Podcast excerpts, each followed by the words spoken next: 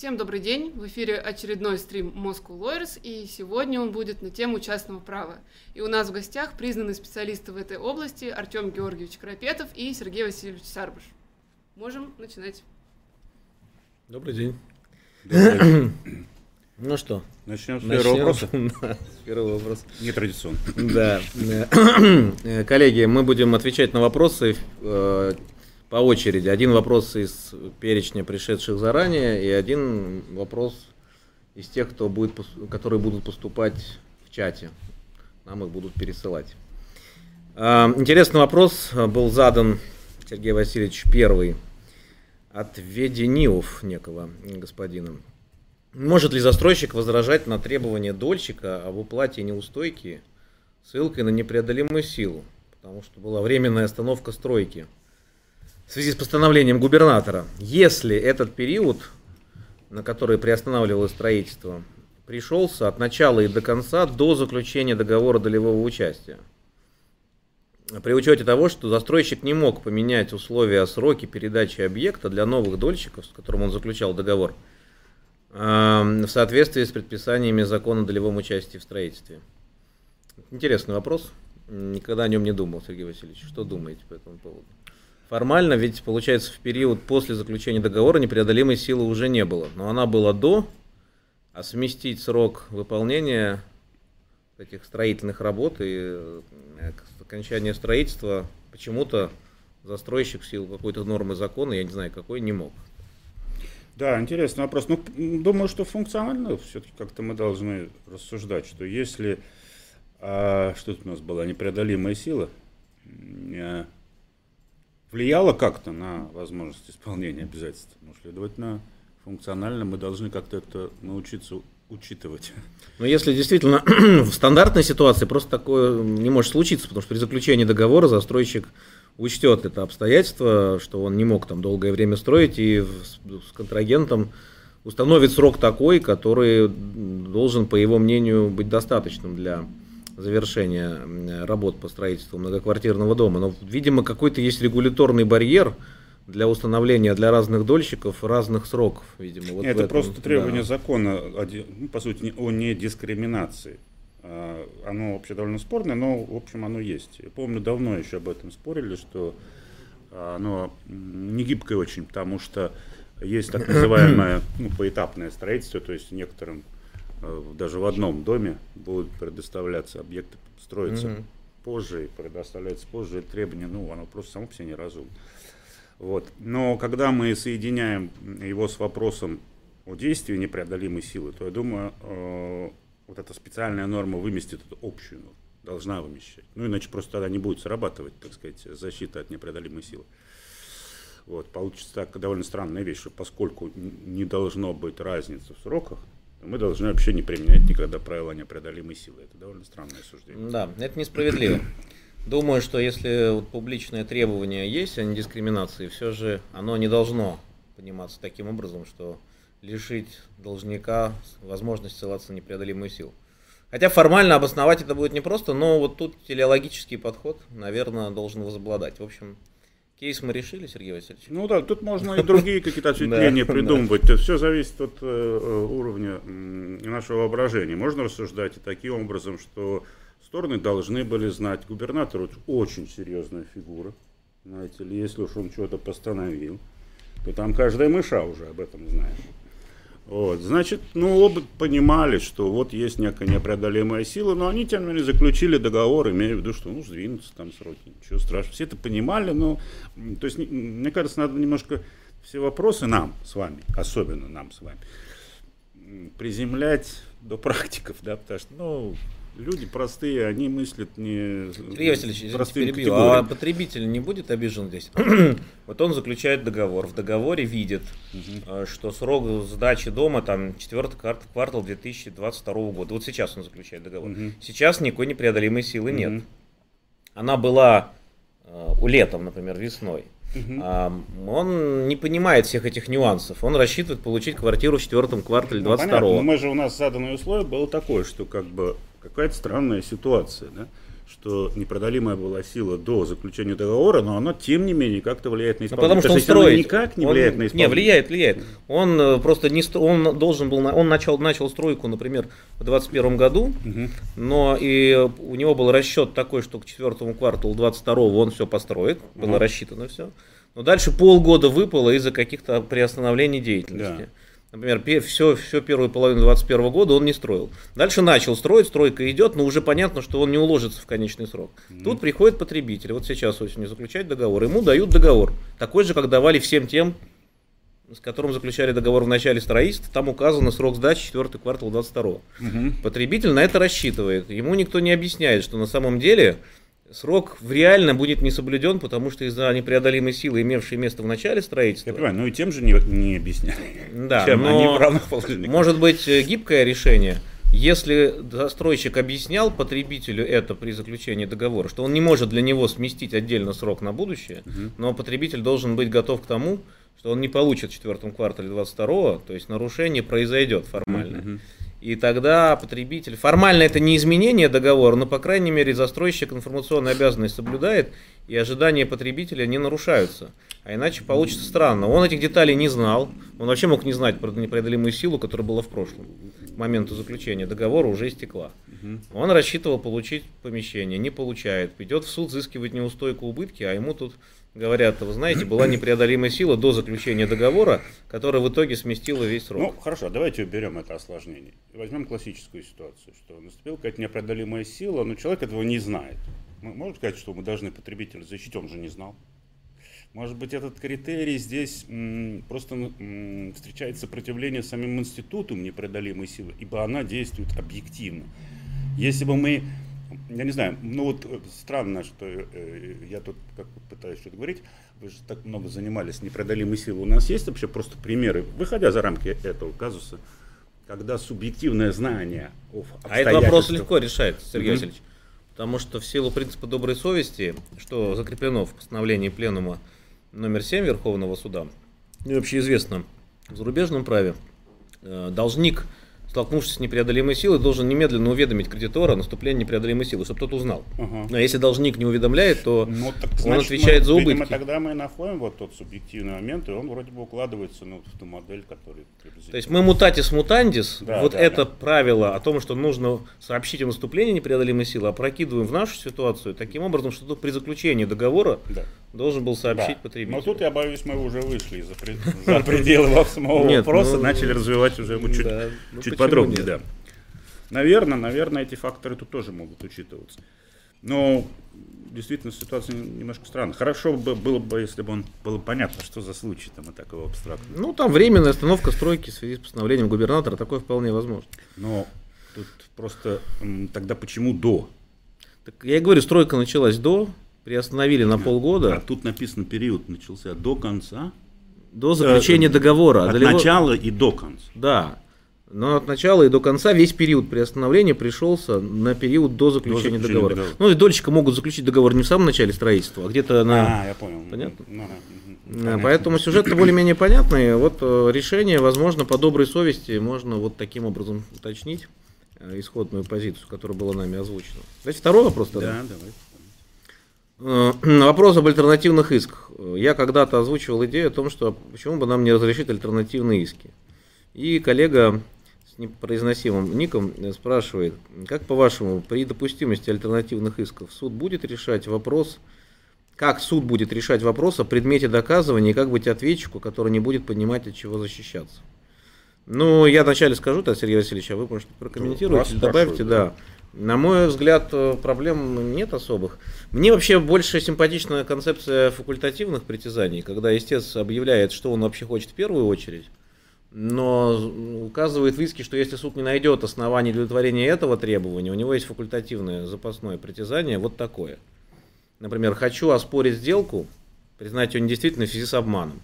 Но если суд не найдет оснований для оспаривания сделки, тогда хочу значит, взыскать убытки за нарушение договора. У нас, например, э, судебная практика Высшего арбитражного суда допускает э, для покупателя, который был обманут в отношении характеристик отчуждаемой вещи, выбор между оспариванием сделки в связи с обманом и введением заблуждения по 179 и 178 статьям а, с одной стороны, и привлечение продавца к ответственности за ненадлежащее качество предоставления по 475. Это в 162 информационном письме Президиума ВАЗ выражена идея. Вот покупатель выбирает для себя в качестве приоритетного варианта оспаривания сделки с обманом. Но допускает, что, возможно, не удастся добиться удовлетворения этого иска, например, какой-то там тонкий вопрос исковой давности или что-то еще. И он говорит, ну если это не получится, я вот запасное факультативное требование предъявляю, э, уменьшить цену и вернуть мне часть цены в связи с дефектом по 475. Насколько я знаю, такой подход э, широко используется в многих зарубежных странах. И у нас есть одно постановление Президиума ВАЗ 20-летней давности, где суд признал возможность предъявления исков с факультативными притязаниями. Не все об этом знают, но был такой кейс 20 э, лет назад. Более свежих я не знаю. И где истец э, подал требование основное и факультативное в иске указал. Суд не нашел оснований для удовлетворения основного и отказал вообще иске. А президиум ВАЗ отменил решение и сказал, что вы забыли, что у истца еще в иске факультативное притязание. Если не нашли основания для удовлетворения основного, удовлетворяйте факультативно или рассматривайте его по существу. Я не вижу в этом проблемы. Э, это лучше, чем 35 раз истцу ходить в суды по очереди. Это с точки зрения процессуальной экономии очень удобно. Что касается предмета доказывания, не вижу тоже никаких проблем. Истец озвучивает свои притязания, основное, факультативное, еще одно, возможно, на третьем месте по очереди. Э, и э, суд определяет предмет доказывания по каждому из этих притязаний. Истец должен, соответственно, доказать наличие оснований для исходного требования и, за, и сразу же доказывать и для второго требования, потому что он должен понимать, что процесс у нас, к сожалению, не разбивается на стадии, и суд не скажет, и суд, дорогой, не получилось у тебя основное обосновать, поэтому давай переходим к факультативному. Этого не будет. Истец узнает об этом только, когда будет вынесена резолютивная часть судебного решения. И поэтому он должен заранее все обосновать. Ответчик тоже будет понимать, против чего ему защищаться. Он прям первичный иск об оспаривании, он будет доказывать, что исковая давность годичная об оспаривании истекла, например. Или что он не обманывал, не, не вводил в заблуждение, к примеру. Или, например, что да, а, истец был обманут третьим лицом, а истец доказывает, что продавец знал об этом обмане, и поэтому имеет право на оспаривание покупатель по пункту 2.179 а продавец будет доказывать, что он не знал об этом обмане. Но также он видит, что есть факультативное притязание в иске, поэтому будет он приводить доказательства и обоснования, в обосновании возражений против факультативного притязания. Не вижу проблем. Вот насчет альтернативных, когда истец говорит, хочу вот это или вот это. Ну, действительно такой немножко спорный вопрос, что значит хочу это или это. А кто выбирать-то будет? Я думаю, что такие варианты исков можно признать, а, и дело можно рассматривать, но на каком-то этапе суд должен ИСУ сказать, все-таки ты определись, дорогой, что ты требуешь. Ты что, меня хочешь, чтобы я решил, что тебе дать, вот это убытки или оспаривание? Ты уж сам решай. А, и, по-моему, я могу ошибиться, у англичан возможно заявлять вот такие альтернативные притязания, взаимоисключающие. Но, как мне рассказывали, опять же, не, не процессуалист, а специальное исследование не проводил, на каком-то этапе судья уже ставит вопрос ребром, после раскрытия доказательств, например, когда стороны раскрыли доказательства, естественно, уже оценивает перспективы каждого из притязаний, он должен выбрать. Вот, э, ну, в общем, с альтернативными несколько сложнее, а вот с факультативными я не вижу возражений. Сергей Васильевич, что думаете? Да, вы достаточно подробно ответили, я думаю, что я могу добавить. Тут -то просто неудачный состав отвечающих. Здесь должен был кто-нибудь из процессуалистов. Это точно. И да. тогда бы нас тут умыли. Да, э, важная ремарка. Процессуалисты некоторые не очень любят э, альтернативные факультативные ну, Сразу Шварц вспоминается. А я не знаю, какая позиция Михаила Зиновича, честно Ну, по-моему, негативная. Классическая. Да? Да.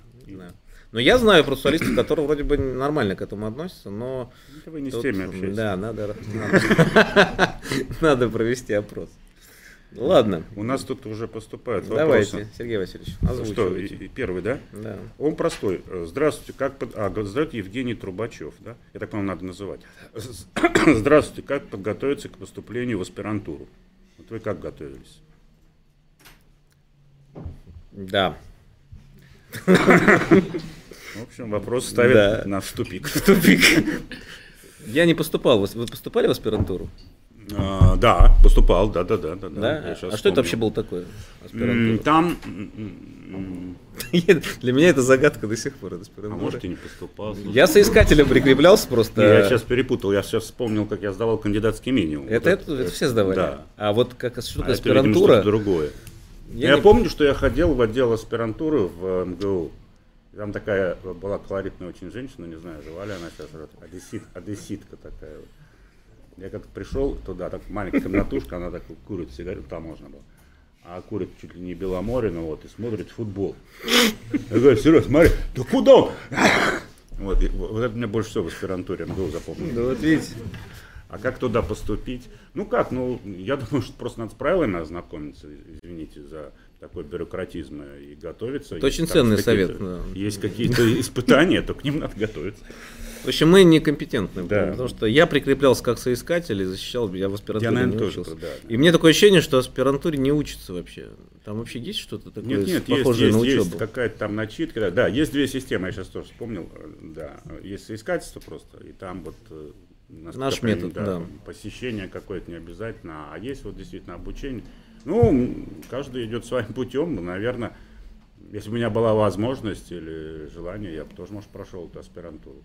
Да учиться всегда полезно. неважно. Нет, с хорошими людьми можно все что угодно пройти, и войну. Да, да. Но э, мне кажется, главный вопрос такой. Не столь важно, как готовится к поступлению в аспирантуру, сколь важно выбрать хорошую тему для научного исследования и найти научного руководителя. Потому что можно поступить в аспирантуру и не найти руководителя настоящего, который будет с тобой возиться, с тобой переписываться, помогать находить источники, советоваться. Вот, а, а главное найти... И он скажет, как поступить. Да, он. Главное найти руководителя настоящего. А уж это будет аспирантура, либо вы сейчас, я не знаю, соискательство есть или нет, но, Да есть, наверное. наверное, есть. Хорошо. Что Теперь, дальше? теперь надо из, из письменных. На из Следующий, письменных да. э, вопрос на стрим для нас. На сайте магистратуры Высшей школы экономики частное право висит список рекомендованной литературы для подготовки. Насколько он актуален и объективно отражает то, что могут, могут спросить на экзамен. Трудно ответить, но, по-моему, там нормальный список, такой минимальный для и подготовки. Естественно, там не все, и он заранее, я помню, не готовился как абсолютно исчерпывающий, э, но какой-то минимум миниморум там был. Я не думаю, что за тот год, э, который прошел, или полтора, с момента, когда при- прием осуществлялся в ту магистратуру, что-то изменилось. Но, впрочем, я уже сейчас не могу э, Сергею Васильевичу об этом четко говорить, потому что мы уже не работаем в школе экономики и не знаю, какие требования там сейчас для поступления. А, Еще вопрос от того же автора Илья 713. Как написать хороший реферат в высшей школу экономики или РШЧП, если никогда не было опыта аналитической письменной работы? Так как курсовые работы выполнялись просто пересказом учебников и свое мнение где-то посерединке. Где можно посмотреть примеры хороших работ? ну, у меня есть ответ на этот вопрос. Мне кажется, надо брать э, сборники выпускных работ э, студентов МГУ. Под называется это э, как это, опыты цивилистического исследования под редакцией Андрея Михайловича Ширвинта и Николая Борисовича Щербакова. Уже четыре выпуска вышло. И э, можно взять э, сборники выпускных работ э, студентов, выпускников РШЧП э, под редакцией Андрея Владимировича Егорова и Анны Новицкой выходили там несколько томов по договорам и обязательствам, три тома, по сделкам представительства исковой давности, один том. Вот, собственно говоря, там образцы хороших выпускных работ э, уровня топовой бакал- топового бакалавриата и отличной магистратуры. Я не, не знаю, в МГУ, вот в РШЧПшных сборниках это были магистрские диссертации, в, Магистрские. э, да, а в сборниках э, Шервинта Щербакова, по-моему, там бакалаврские работы в том числе. Так что можно примерно посмотреть уровень работ, которые хочется ожидать от э, студента, претендующего на что-то Но большее. да. 713 Илья спрашивает про реферат. Это, по-моему, не то же самое, нет? Э, А я не знаю, что такое реферат. Реферат а вот это э, что? Просто Поступительный реферат. А, имеется в виду, видимо, в контексте первого вопроса, реферат для поступления Да, в РШЧП. наверное, да. От мой ответ не меняется. В принципе, если вы хотите соответствовать уровню, у вас должна быть работа примерно приближенная что-то в таком же стиле. Ну, То есть сравнительно там по правовой объему, метод, просто по объему меньше, но сравнительно правовой метод, ссылки на классическую литературу дореволюционную, хорошее структурирование, самостоятельное рассуждение. Вот как это делают э, выпускники хороших вузов, можно посмотреть в этих сборниках и примерно настроиться на волну, ту, которую будут от вас ожидать приемная комиссия таких магистратур, как в РШЧП, в МГУ или в Высшей школе экономики. То есть, Ну, я хотел бы добавить э, Илье э, по поводу его ремарки, э, вот этой вот, да, как его опыт, он говорит, аналитической работы опыта нету, говорит, а вот писались так, курсовые работы выполнялись просто пересказом учебников и свое мнение где-то посерединке. Вот, а, а тут понятно, должна быть методология обратная, да? А пересказ учебников минимален, а свое мнение максимально. это очень тяжело. Это очень тяжело, но это самое ценное. С одной стороны, да, но если мы говорим о кандидатской работе, точно. Но для вступительного реферата, Побольше учебников надо. ну, есть в любой работе есть как бы позитивный пласт, то есть описательный, и собственная аналитика. Ну вот, мне кажется, по мере того, как человек растет как исследователь, его собственная аналитическая часть должна увеличиваться. Ну, понятно, требовать от бакалавра, чтобы он написал Ну, работу. это даже, по сути, ну да, бакалавр. Да, чтобы он написал работу, где он исключительно и доминирует его собственная аргументация, политика правовая, догматическая. У нас есть гениальные молодые ребята, я знаю таких, которые уже на третьем курсе могут э, писать так, что мам не горюй.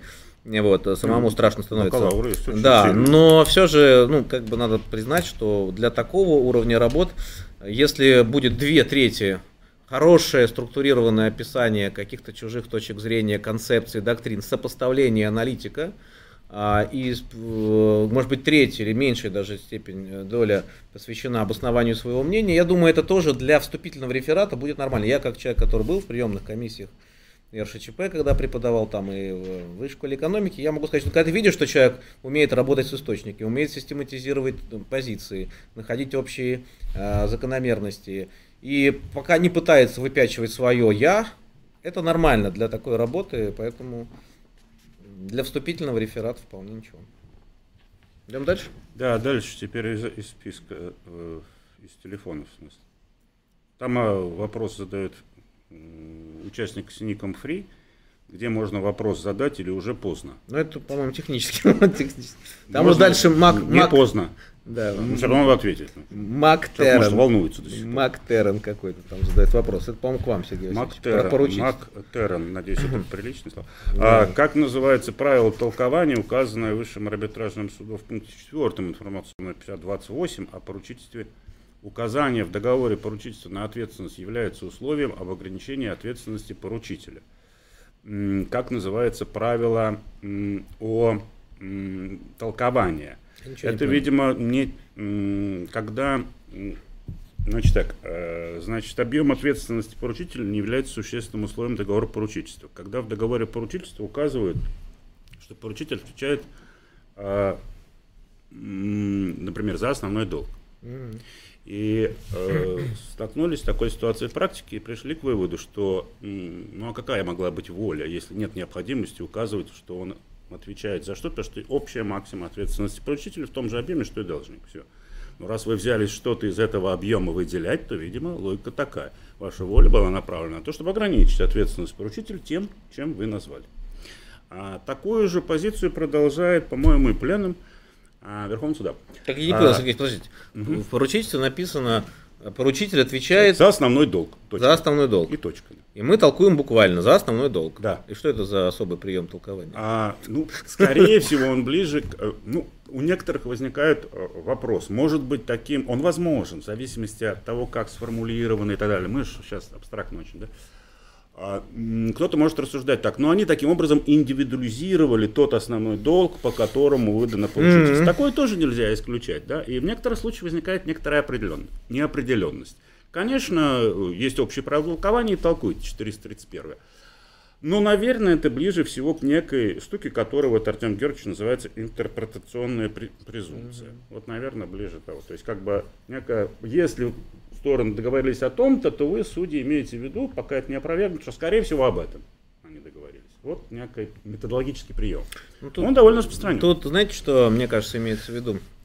Тут подпутно Высший арбитражный суд я не читал эту формулировку дословно, но, возможно, исходя из вашего пересказа, речь идет о такой интерпретационной презумпции, которая называется favor debitoris. Это, вот есть, мы все знаем контрпроферентом, да, толкование против э, предложившего спорные условия. А есть известный для многих правопорядков такой принцип или правило мягкое интерпретационное favor debitoris. В спорных ситуациях предпочитаем толковать условия в пользу должника. А, оно во французском праве есть, и э, мне всегда казалось оно очень странным, э, непонятным и уже устаревшим. Но оно может быть оправдано в контексте односторонне обязывающих договоров, типа дарения или поручительства как раз. И я не помню, в голосе я писал в последнее или нет, но вот как раз в таких договорах односторонне обязывающих вот толкование в пользу ограничения объема обязательств или ответственности должника может быть оправдано какой-то интуитивным здравым смыслом. Имея идея в виду, что если должник брал на себя односторонние обязательства, а, не получая ничего в порядке встречного предоставления, ну, он скорее имел в виду не брать больше, чем, а, чем меньше. По крайней мере, при выборе двух интерпретаций мы можем выбрать вариант ограничивающего объем ответственности. Вот интересно, что у французов в Гражданском кодексе в новой редакции 2016 года фавор дебиторис, сколько я помню, если я сейчас ничего не путаю, остался. Вот я только сейчас не могу вспомнить, они его все-таки сузили до односторонне обязывающих договоров или он у них широком смысле. Ну, в широком смысле, например, если говорить кредитный договор или банковский вклад, я вообще не понимаю, как можно применить фавор дебиторис, в этом нет никакой логики. Почему мы должника предпочитаем кредитору? То есть банк предпочитаем вкладчику, это бред какой-то. Вот. Но когда мы говорим об односторонне обязывающем договоре, в этом может быть смысл. Короче говоря, э, интересный, э, интересный вопрос. Учитывайте, что в России, в современной нашей науке, никто это правило Power Debitoris не разбирал толком, и никаких исследований на этот счет нет. Поэтому отличная работа, вступительный реферат или э, для молодого, ищущего хороший, интересный Это для Ильи. Для Ильи, да. Вот. Ну, на большую магистрскую один фавор дебиторис не потянет, но если смешать с контрпроферентом и другими интерпретационными презумпциями, типа э, фавор контрактус и так далее, хорошая работа, никто еще такого не писал. Э, по контрпроферентам была одна статья одного исследователя. вот, но э, вот такого комплексного исследования по интерпретационным презумпциям нет, а Э, тема бурно развивается. Верховный суд так любит эти интерпретационные презумпции, он в каждый пленум вставляет при сомнениях выбирать вот этот вариант. Там, если отступная инновация, то вот на это. Если то это, то это. И вообще э, такая, такое расширение этих интерпретационных презумпций может вызывать вопросы некоторые. Так что тема хорошая. У нас сегодня будет ролл-шоу по продаже тем научных исследований. Мне кажется, мы будем подкидывать молодым исследователям хорошие темы. Что, из списка заранее? Да, да, четвертый. Четвертый. Ох, вопрос э, сумасшедший по своей сложности и объему нюансов, которые необходимо осветить при ответе на этот вопрос. Какой концепции мы придерживаем Сергеем Васильевичем? Концепции Тузова в отношении реституции.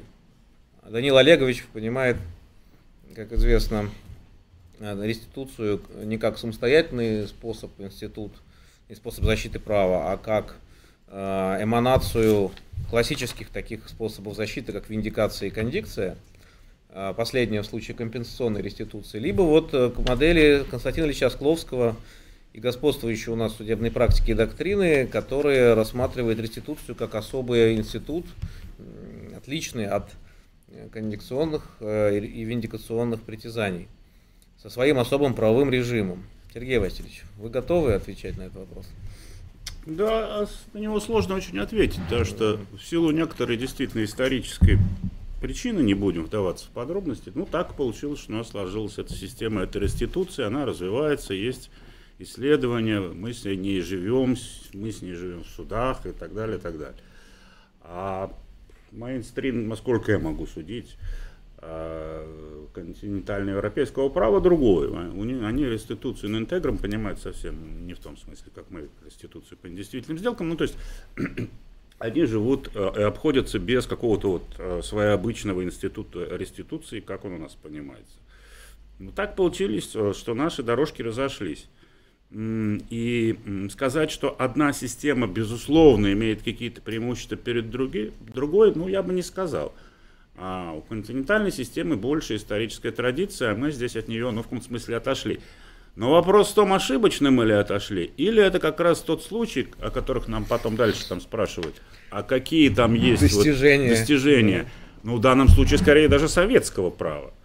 Вы знаете, в реституционном учении, хотя небольшой специалист, в отличие от многих других, и вот хотя бы Артем Георгиевич значит, значит, больше меня занимался yeah. этим вопросом, по, ну, по глоссе, по крайней мере, когда вы готовили. Я ж, вот. Э, мне кажется, что в ней в этом что-то есть, что мы пытались увидеть здесь что-то своеобычное. А, а что своеобычное? Две кондикции или а что две такого, кондикции, что такого своеобычного? Ну, например, симптоматичность. Так это и в кондиции. И сложнее. Уже Верховный суд сказал, Когда мы говорим двусторонняя реституция, нам проще как бы понимать, что это нечто особенное. Так, увидеть хотя бы это. 328 там. Ну, то, что Верховный суд сказал, это, знаете, сейчас вот это не надо.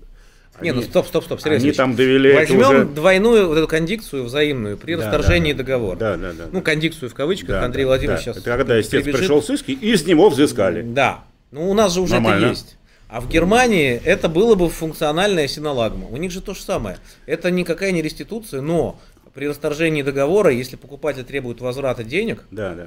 а сам должен вернуть вещь, суд э, присуждает к воз... ну, смотрите, не к взаимному да, возврату, но он под условие выносит я решение. Я понимаю. Смотрите, По сути, тоже а, решение. А, когда мы говорим о двусторонней реституции, нам понимаем, почему мы это связываем. Когда мы говорим, есть два кондикционных иска. У одного и у другого. Что вы их связываете? Ну, рассматривайте отдельно.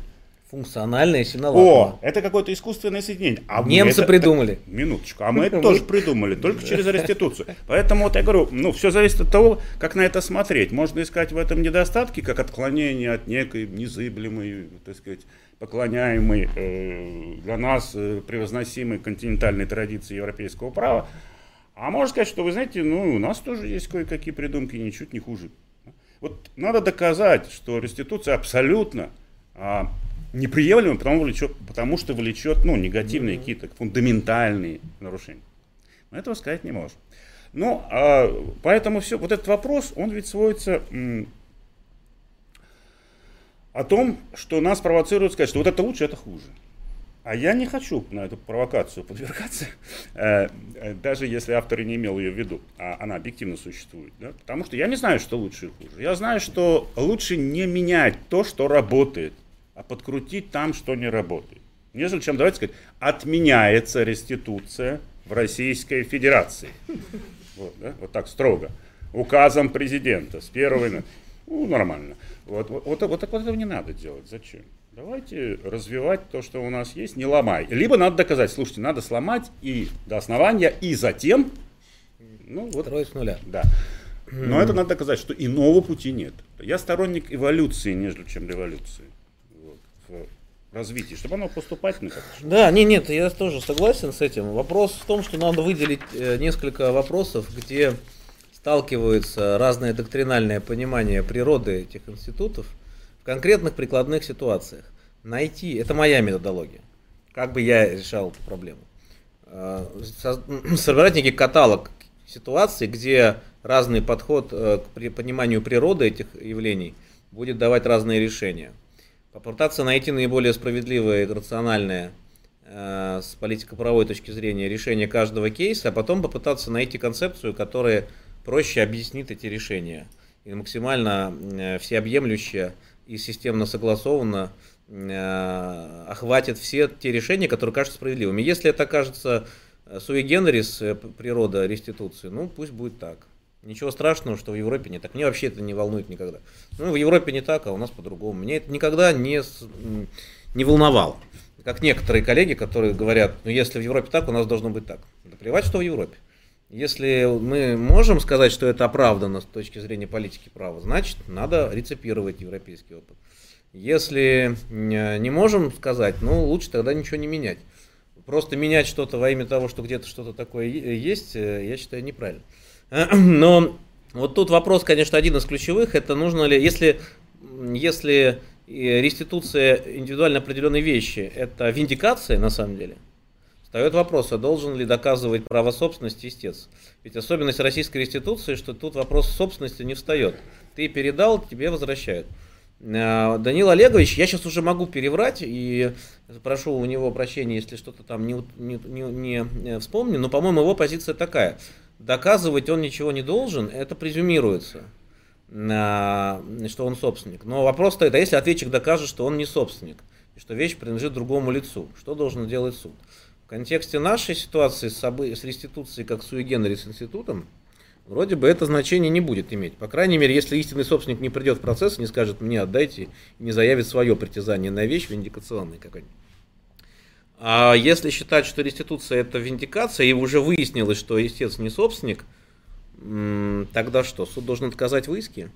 Как-то меня это немного смущает. Но на этот вопрос я специально не исследовал и присуждает к взаимному возврату и выдает исполнительный лист как ИСУ, если удовлетворяет иск, так и ответчику, который иск не предъявлял. И Данила Олеговича Тузова и многих коллег, э, сторонников европейского подхода, это изумляет. Как так? Это противоречит всем базовым принципам диспозитивности частного права автономии в осуществлении прав, процессуальной. процессуальной диспозитивности, потому что получается суд выдает исполнительный иск в пользу того, кто, и, кто иск вообще не заявлял. Ответчик против защищал. Того? Да, против кто того, искал. кто, да, более того, могут, нашел. Быть, могут возникать парадоксальные ситуации, когда исполнительный лист будет выдан только в пользу ответчика, да. при этом удовлетворен иск истца. Например, истец требует возврата вещи, а, а, а вещь погибает. Суд, э, истец меняет свои требования на возврат денежного эквивалента, а покупателю нужно вернуть уплаченную им цену. Дальше что происходит? Зачем? Сальдирование, э, не, страшное слово, лучше его не потреблять свое. Но выдается на разницу исполнительный лист одной из сторон. И может так случиться, что это баланс будет, да. в пользу ответчика. И в итоге истец выдает иск, э, выигрывает процесс, а исполнительный лист выдается да. против него. И обязан, он пошел за шерстью, вернулся да, стриженным. Да. Да, и нормально. вот Данил Олегович говорит, ну что это такое? Это вообще, чего мы придумали в Советском Союзе, какую-то странную историю. Вот. Но с другой стороны, э, надо признать, что у нас сейчас двусторонняя принудительная реституция уже утвердилась в контексте уже несколько определений Верховного суда взаимных возвратов имущества при расторжении. В прошлом году и в этом году уже два определения было, поэтому модель принудительной двусторонней реституции уже пошла за рамки реституции. Можно сказать, что это наш, наш аналог доктрины функциональной или фактической синолагмы, не функциональной, фактической синолагмы в немецком праве, когда синолагматическая связь между обязательствами вытекает не из того, что они элемент синолагматического договора, а возникает на этапе ликвидационных отношений, связанных с расторжением. А, вот, но тут есть свои тоже за и против, например. Причем в обычной синолагме да. не факт, что так можно сделать. В обычной договорной. Ну, дальше пойдет. То вот я боюсь. Следующий этап да, такой. Следующим этапом. Но, но это возможно, Сергей Васильевич, только в том случае, если Суд договор... будет вызывать нас и говорит, так, ну нет, нет, нет, Сергей Васильевич, это будет возможно только в том случае, если договор предусматривает одновременный обмен. То есть какая-нибудь мена, в которой непонятно, кто первым должен исполнять. Тогда естественно подает иск «хочу машину», да, да, да. а суд удовлетворяет, и такие, эти кейсы были. И суд удовлетворяет этот иск и одновременно присуждает чтобы дальше новый иск не, провоцировать, он и присуждает самого истца к, к передаче своего предоставления. Вот эти все ситуации фактической синолагмы э, за рамками договора и в синолагмы классической в рамках договора, они, видимо, должны решаться одинаково. Если одновременный обмен, суд не должен решать судьбу предоставления одного, забывая про встречное. Э, но как эту проблему решить? Вот наше русское решение, вот противоречащее всем базовым принципам права и процесса, принудительная двусторонняя реституция с выдачей исполнительных листов.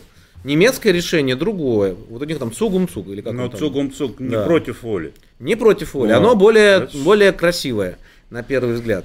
Но пока нам как-то оно не, не понравилось в России. И вот у нас это двусторонняя реституция. Возможно, это возможно, это тот момент, который нужно подправить. Но я не считаю, что это какая-то вот катастрофа. Поэтому, возможно, это не самый принципиальный вопрос. А вообще, коллеги, такой тренд последних лет, некоторые, вот, ну, Ксения Усачева выступает э, за подход максимальной унификации реституционных отношений, что в недействительности, что в расторжении, чтобы был единый набор ну, правил. Рацию, да. да, реституции там, с минимальными уточнениями и различиями, которые оправданы различной природой этих отношений. В общем, очень сложная тема. Мне кажется, мы сейчас дальше в нее погружаться, наверное, не стоит. Да. да. А у меня предложение по ведению. Да. Судя по количеству вопросов, имеющих поступающих, мне кажется, мы должны немножко быстрее двигаться. ускоряться. Да, Всё, не, хорошо. не- вдаваться. Будем это говорить, умею. будем говорить да, А, нет. Да. Следующий вопрос задает Чарльз Диккенс. Прекрасно. А, ну, мы понимаем, да, что это псевдоним. Э, Здравствуйте, Черт как мы знает. вам, мы, мы по вам э, скучали, наши друиды права. А, Ну, извините, я не могу купировать, как написано, так читаю. Как э, э, развиваться во время дистанционного обучения? И Артем Георгиевич, когда будет список книг? Как развиваться? Развиваться во время дистанционного обучения, видимо, надо так же, как и при а, обычном обучении. Разница только, видимо, в том, признаться, что кому-то может не хватать ну, непосредственного психологического контакта. Тут, конечно, преодолеть, раз оно дистанционное, мы не можем. Да?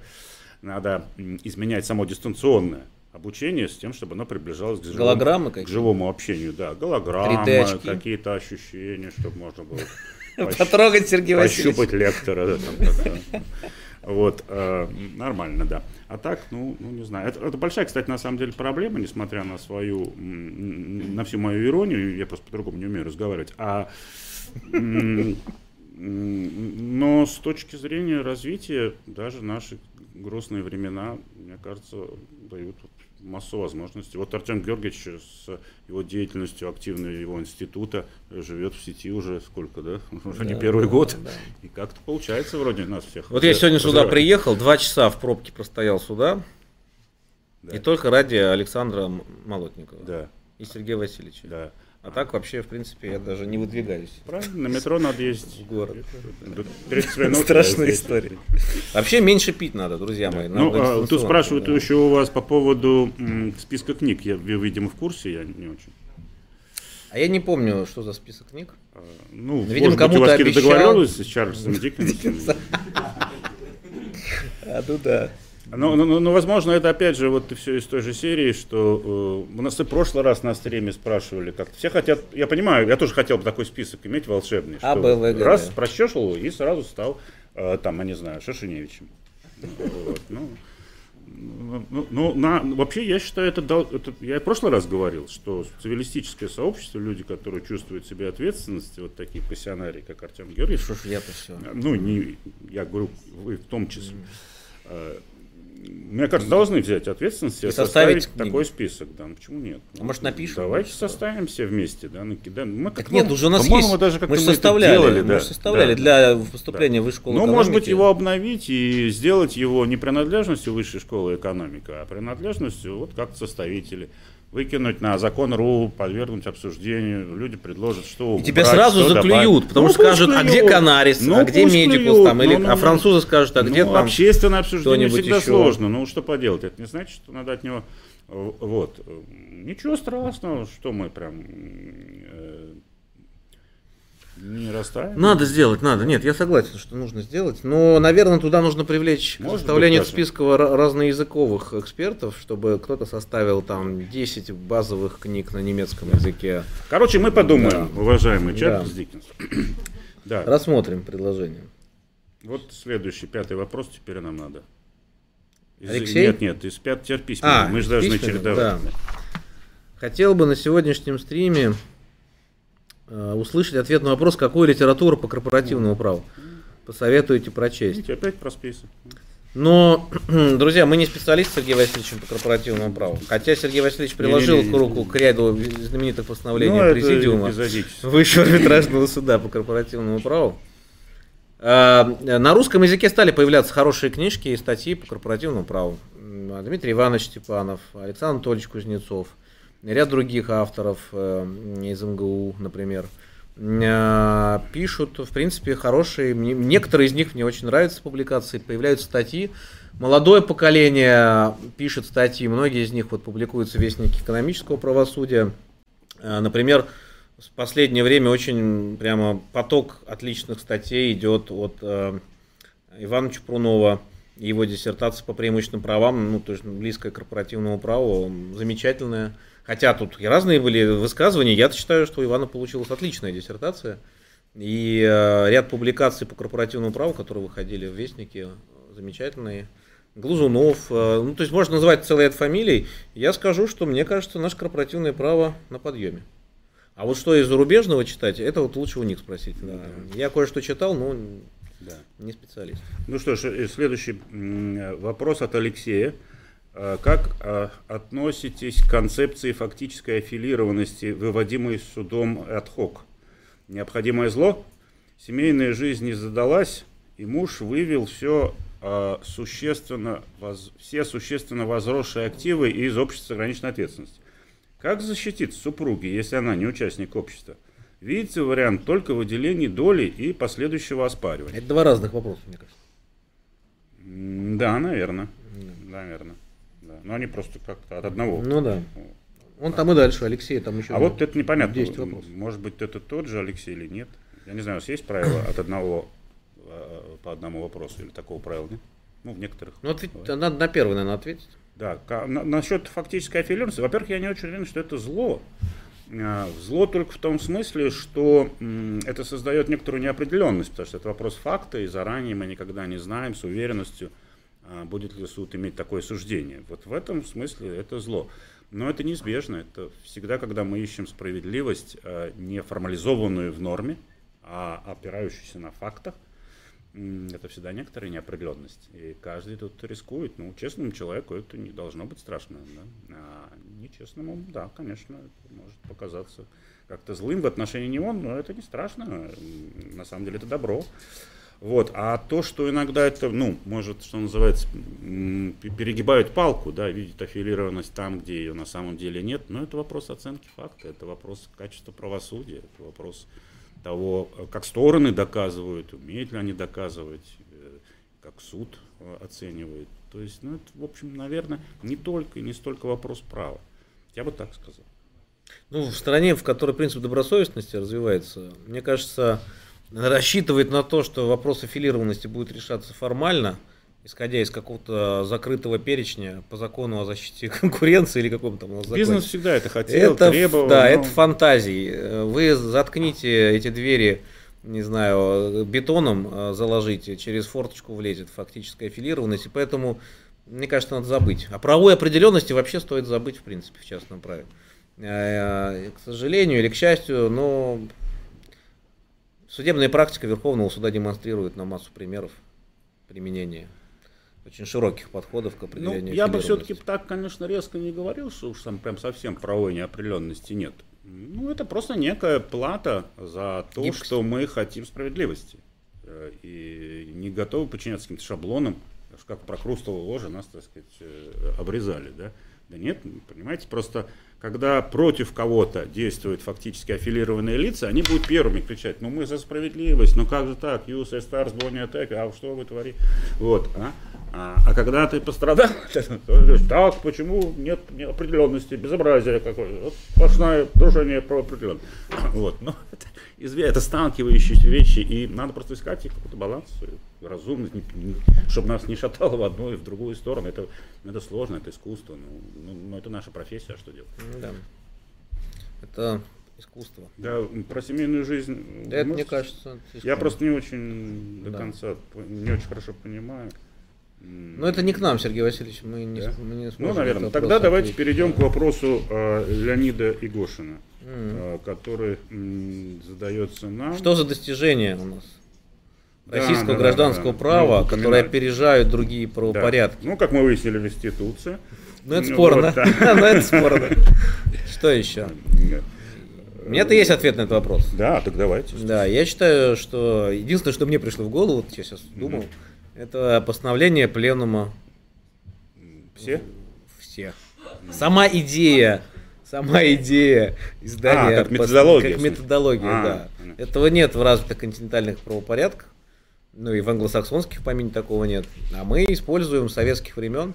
Некие предтечи были и до революции в практике правительства Сената, там были абстрактные разъяснения иногда э, по запросам, по-моему, кого-то, я не помню, каких-то чиновников. Вот, а как-то это повелось, и я считаю, вопреки критике Романа Сергеевича Бевзенко, который в последнее время стал высказываться против постановления пленумов и абстрактных разъяснений, я считаю, что это великое достижение, без которого нашего частного права вообще бы не было сейчас.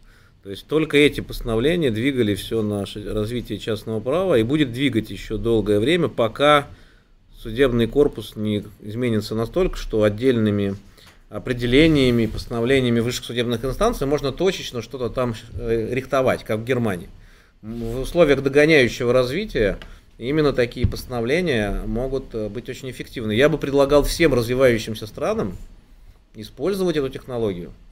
Передайте там в Китае есть, по-моему, такая методика, да, но вот какие-то страны, если развивающие не знают эту методологию, мне кажется, она очень удачна. На, на период догоняющего развития. Потом, когда-нибудь, можно от этого отказаться. Вот наше уникальное достижение номер один, мне кажется. Ну вот, да, такой ответ. Э, будем дальше про Алексея рассказывать. Ну, мне кажется, он какие-то кейсы задает, мы сейчас не, не, почему-то. Да? Добрый вечер. У меня следующий вопрос. Угу. Первое. А, с... Почему первое? Ладно. Что такое доктрина гражданского права? Нигде нет исчерпывающего ответа по поводу того, что включает в себя это словосочетание. М? Недоумевает, судя по всему, автор. Вопрос. Да. Да, что такое доктрина? Что мы ответим права? на это? Ну, сложно сказать. Э, я всегда э, понимал под доктриной некую совокупность научных взглядов, э, высказанных в разной форме, которую можно противопоставить официальному праву, да? то есть нормам законодательства, судебным доктринам. Ну, ну вот как-то так. А и насчет того, что нигде нет исчерпывающего ответа по поводу того, что включает в себя это словосочетание – но мне кажется, это просто вопрос профессиональной культуры, то есть не, не обязательно же должны быть это собраны названия. Ну вот блоги на закон.ру это доктрина, да, стримы, конечно, конечно. то есть вся, а, весь дискурс такой термин еще менее понятный, ну, который вокруг наверное, гражданского это, права, да, это доктрина. Это хорошее уточнение вы делаете, я согласен, да, действительно есть на, на чем здесь порассуждать, ну, то есть, ну, всякое ли суждение о право попадает, так сказать, да. в корпус доктрины, или оно должно быть как-то фундировано обязательно и так далее. Сложный вопрос, для меня очень сложный вопрос. Вы знаете, а, ну, вот... А, Иной раз прочтешь э, статью доктора юридических наук, ну там столько сносок, там очень много их, вот и так далее, там на Шашиневича, там на Пахмана, я вот все читал, вот, на кого только не, вот, на Исаченко и так далее, вот. Но как-то вот назвать это доктриной я бы не хотел, да. А иной раз идет человек по улице, сказал что-нибудь такое умное, или там за кружкой пива, и думаешь, ё-моё, вот это доктрина, а не одной сноски, да. То есть это вопрос о ценности ну, знания, суждений и так далее.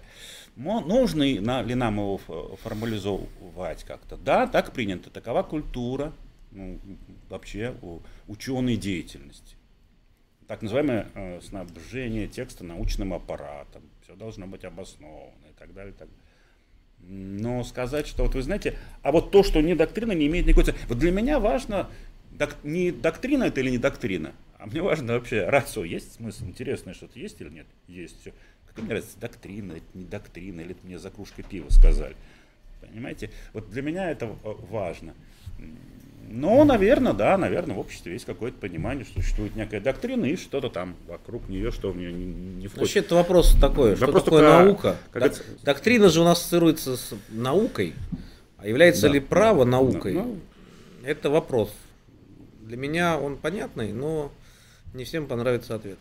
Вот, поэтому отсюда и неопределенность границ доктрины. Но я думаю, автор не хотел нас так глубоко загонять в этот вопрос. Ну, может быть, да. да. Ну, вопрос, да, оказался непростой, да. Ну, наверное, надо переходить к вопросу Александра Геймана. Нет, там не будем переходить. Там какой-то очень сложный вопрос.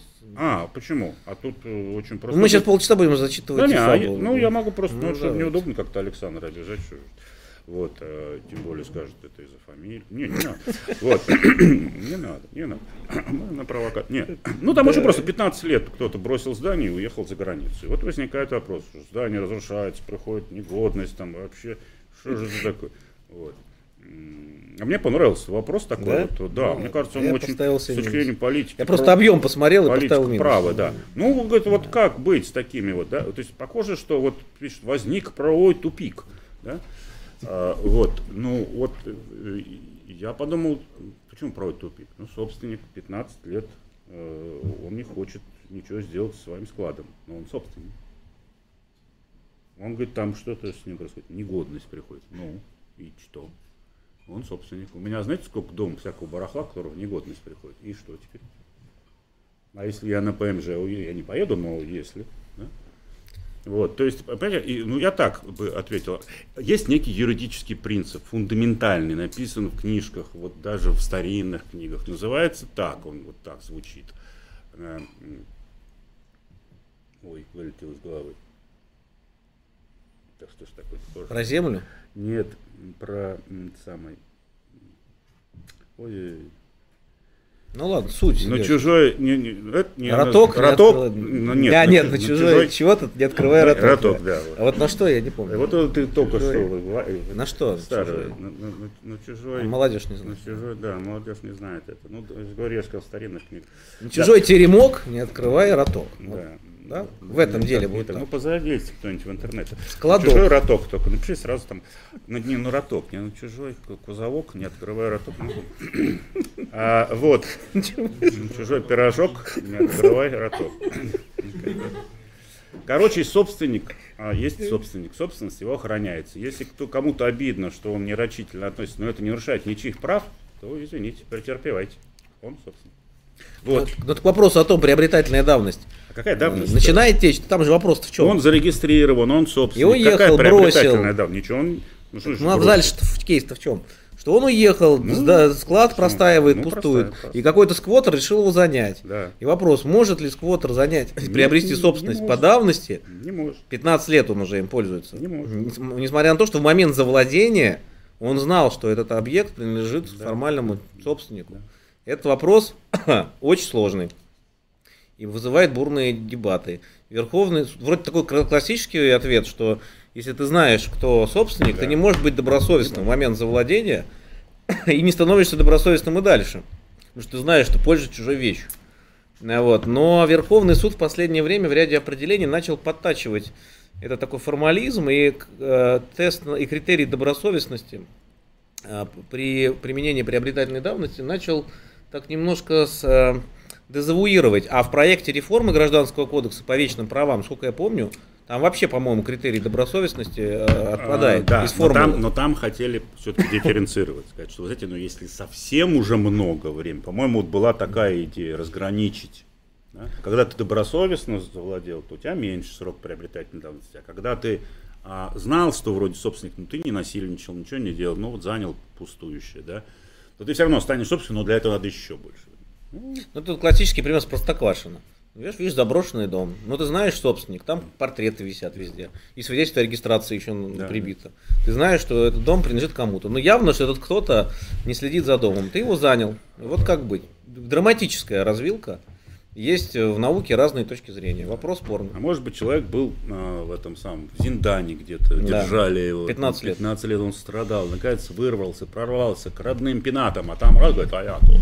Не-не-не, его, он убежал из страны под давлением какого-то уголовного дела. Да. Живет где-нибудь там в Латвии 15 лет. Да. Знает, что у него в Москве есть квартира. Да. он даже налоги платит как-то там. А потом что-то такое меняется, он приезжает в Москву, думает, ну сейчас он войдет в свою квартиру, пыль сотрет, да. а, приходит, там а, там, а там живут а там матросы революционные. Да из некоторых структур, которые говорят, а мы в засаде, помните, что дело про засаду? Да, да, да. Там да. Был, был реальный кейс, когда полицейский сидел в засаде в квартире да, да. А, а, в рамках каких-то оперативных мероприятий. И про него забыли. да, его про него забыли. Он там стал жить в этой квартире. И 15 лет... У него там дети родились. Он 15 лет жил в этой квартире, потом подал иск о признании права собственности по приобретательной давности. Вот пример такой, да. А, ну что, э, значит, куда мы? А, мы опять в, в, это, в телефоны должны, да? Мне кажется, надо уже от Алексея. Алексея пропустить, да. да? Э, вдруг, да. Ну, хорошо. Александр Козлов спрашивает нас, а какое будет возмещение при изъятии нежилого помещения? Какая есть правовая разница при изъятии жилого и нежилого помещения? Пошлем вопрос на сферу. Да, ну, признаться, мы вот не очень, видимо, с Артем Георгиевичем да. специализируемся в этой области. Хочу сказать, что при, при изъятии возмещение должно быть одинаковое. Ну, возможно, оно разное в силу закона, мы не знаем. Да, но мы можем не знать каких-то деталей, жилье вдруг в силу конституционной значимости защищается лучше, хотя я не очень понимаю, почему должно быть различие. Так, теперь Мария Спивак, да? Мария про нейросеть. Вот а, интересный вопрос, можно ли признать авторское право за искусственным интеллектом? Ну, точнее, за результатом работы искусственного интеллекта, например, я, нейросеть. Да, я, кстати, писал, э, вот в отличие от Артема Георгиевича, который вообще этим не занимается, я являюсь автором одной из книги. По правовой футурологии. Нет, это другое. А, это, за, это заметка на закон РУ, да. Это. А я же был, как что-то про роботов там меня попросили написать. А, и там авторы, вот они очень увлечены, очень большие, такое уважение у меня к ним. Ну, люди вот реально горят этой робототехникой и всеми этими вопросами, и связаны с этими юридическими аспектами. И вот прямо они очень хотели рассматривать вопрос о том, что робот станет субъектом. А, я, ну, так, придерживаюсь каких-то консервативных, что ли, взглядов, говорил, ну, подождите, как робот, субъект, ну, нет, ну, это просто вот аппарат чей-то, так сказать, он, он в чьей-то собственности и так далее. Ну, здесь нейросеть, но на самом деле, в общем, по большому счету. Но, тем не менее, я не исключаю такую ситуацию, что нечто роботизированное, неважно, имеет еще материальную оболочку или нет, станет субъектом права. А на, мы же знаем, что э, э, люди научились создавать искусственных, а не естественных субъектов права. Естественно, правда, лучше у нас получается, но вот, э, искусственные тоже научились, да, это юридическое лицо. Ну а почему нельзя помыслить, собственно говоря, такое же юридическое лицо, которое вот является роботом? Это я вполне, вполне себе допускаю. А еще вот государство есть. Государство, да. А еще есть такое виртуальное образов... муниципальное образование. Да, да, ну публичное правое образование, да. так называемое, да. Они тоже искусственные. Вот. Поэтому в этом смысле да. Вообще вопрос, конечно, чрезвычайно интересный. Вот. Он все время уже, уже начинает выходить в практическую э, плоскость, но ну, надо признаться, что, конечно... Не, Сергей, кого чувствую... указывать э, о качестве автора произведения или программы, написанные искусственным ну, вот я интеллектом. Говорю, что на сегодняшний день, скорее всего, мы будем искать, а кому эта программа принадлежит, кто ее управляет, кто ее создал, кто ее вот тому и принадлежат про интеллектуальное право, потому что нейросеть это просто некий инструмент, ну, несколько сложный. Да? А, я мог бы сочинить какого-то себе, го, как его, не гоблина этого. Голема. Голема, да, который вот начнет что-то рисовать. Ну, это мой голем он что-то накалякал. Ну, это мое теперь все. Ну, вот. Так и здесь. Но, но а можно создать юридическое лицо, а, имуществом которого будет вот эта нейросеть и так далее. И в этом случае кто будет а, а, автором? Нельзя сказать, что а вот юридическое лицо обладает исключительными правами. А кто стоит за ним? У любого... Те, а дальше смотрим, что за юридическое лицо, а дальше мы уходим в привычную область mm. корпоративного права. Ну, то есть, но формально юридически будет вот собственником нечто. Ну, это говорю, это, на самом деле здесь нет вообще ничего нового. Слушайте, а помните, был кейс, когда животные тоже там рисуют, да, да, да, вставал вопрос о правах, да, там, да. слоны вот там. Какая-то обезьяну сфотографировали, она кто-то от ее имени подал иск о э, несанкционированном использовании да, фотографий. она выиграла, да. да. А еще вот наследство оставляют э, животным. Ну, бывает. Слушайте, друзья, вот по этому же вопросу. Да только что опубликованном сегодня дайджесте новостей частного права, который мы в Млогосе публикуем, там есть такой раздел, как новости зарубежного частного права. Я думаю, многие из вас подписаны. А, и вот там есть как раз кейс в Великобритании. Апелляционный суд рассмотрел вопрос патентоспособности изобретений, созданных искусственным интеллектом. Истец подал заявление о выдаче патента на такие изобретения. И указал в качестве изобретателя не себя, а принадлежащую ему и созданную им машину Дабус – работающую на основе искусственного интеллекта. Вот прям кейс. Выдача Я пат... не знал его, но... Да, выдача патента было отказано, поскольку, по мнению регистратора, в качестве изобретателя могут быть указаны только лицо, person. Позиция регистратора была поддержана двумя судьями апелляционного суда из трех. В общем, читайте, там дальше длинный Смотрите, текст. из трех. Да, то есть кто-то кто решил, что Дабус может быть субъектом права. Да? Алиса. Ну, дальше там вопрос же у Марии еще про объекты, виртуальные предметы. Это в играх, одежда, оружие, компьютер. Ну да, вопрос тоже да, важный. Вопрос интересный. Вообще, конечно, формально и юридически а, мы имеем здесь некий договор с компанией, наверное, ну, бывает разная, конечно, структура связи, но, допустим, это некая, некая игра сетевая, да, в рамках ото прохождения этой игры ты получаешь там, не знаю, оружие.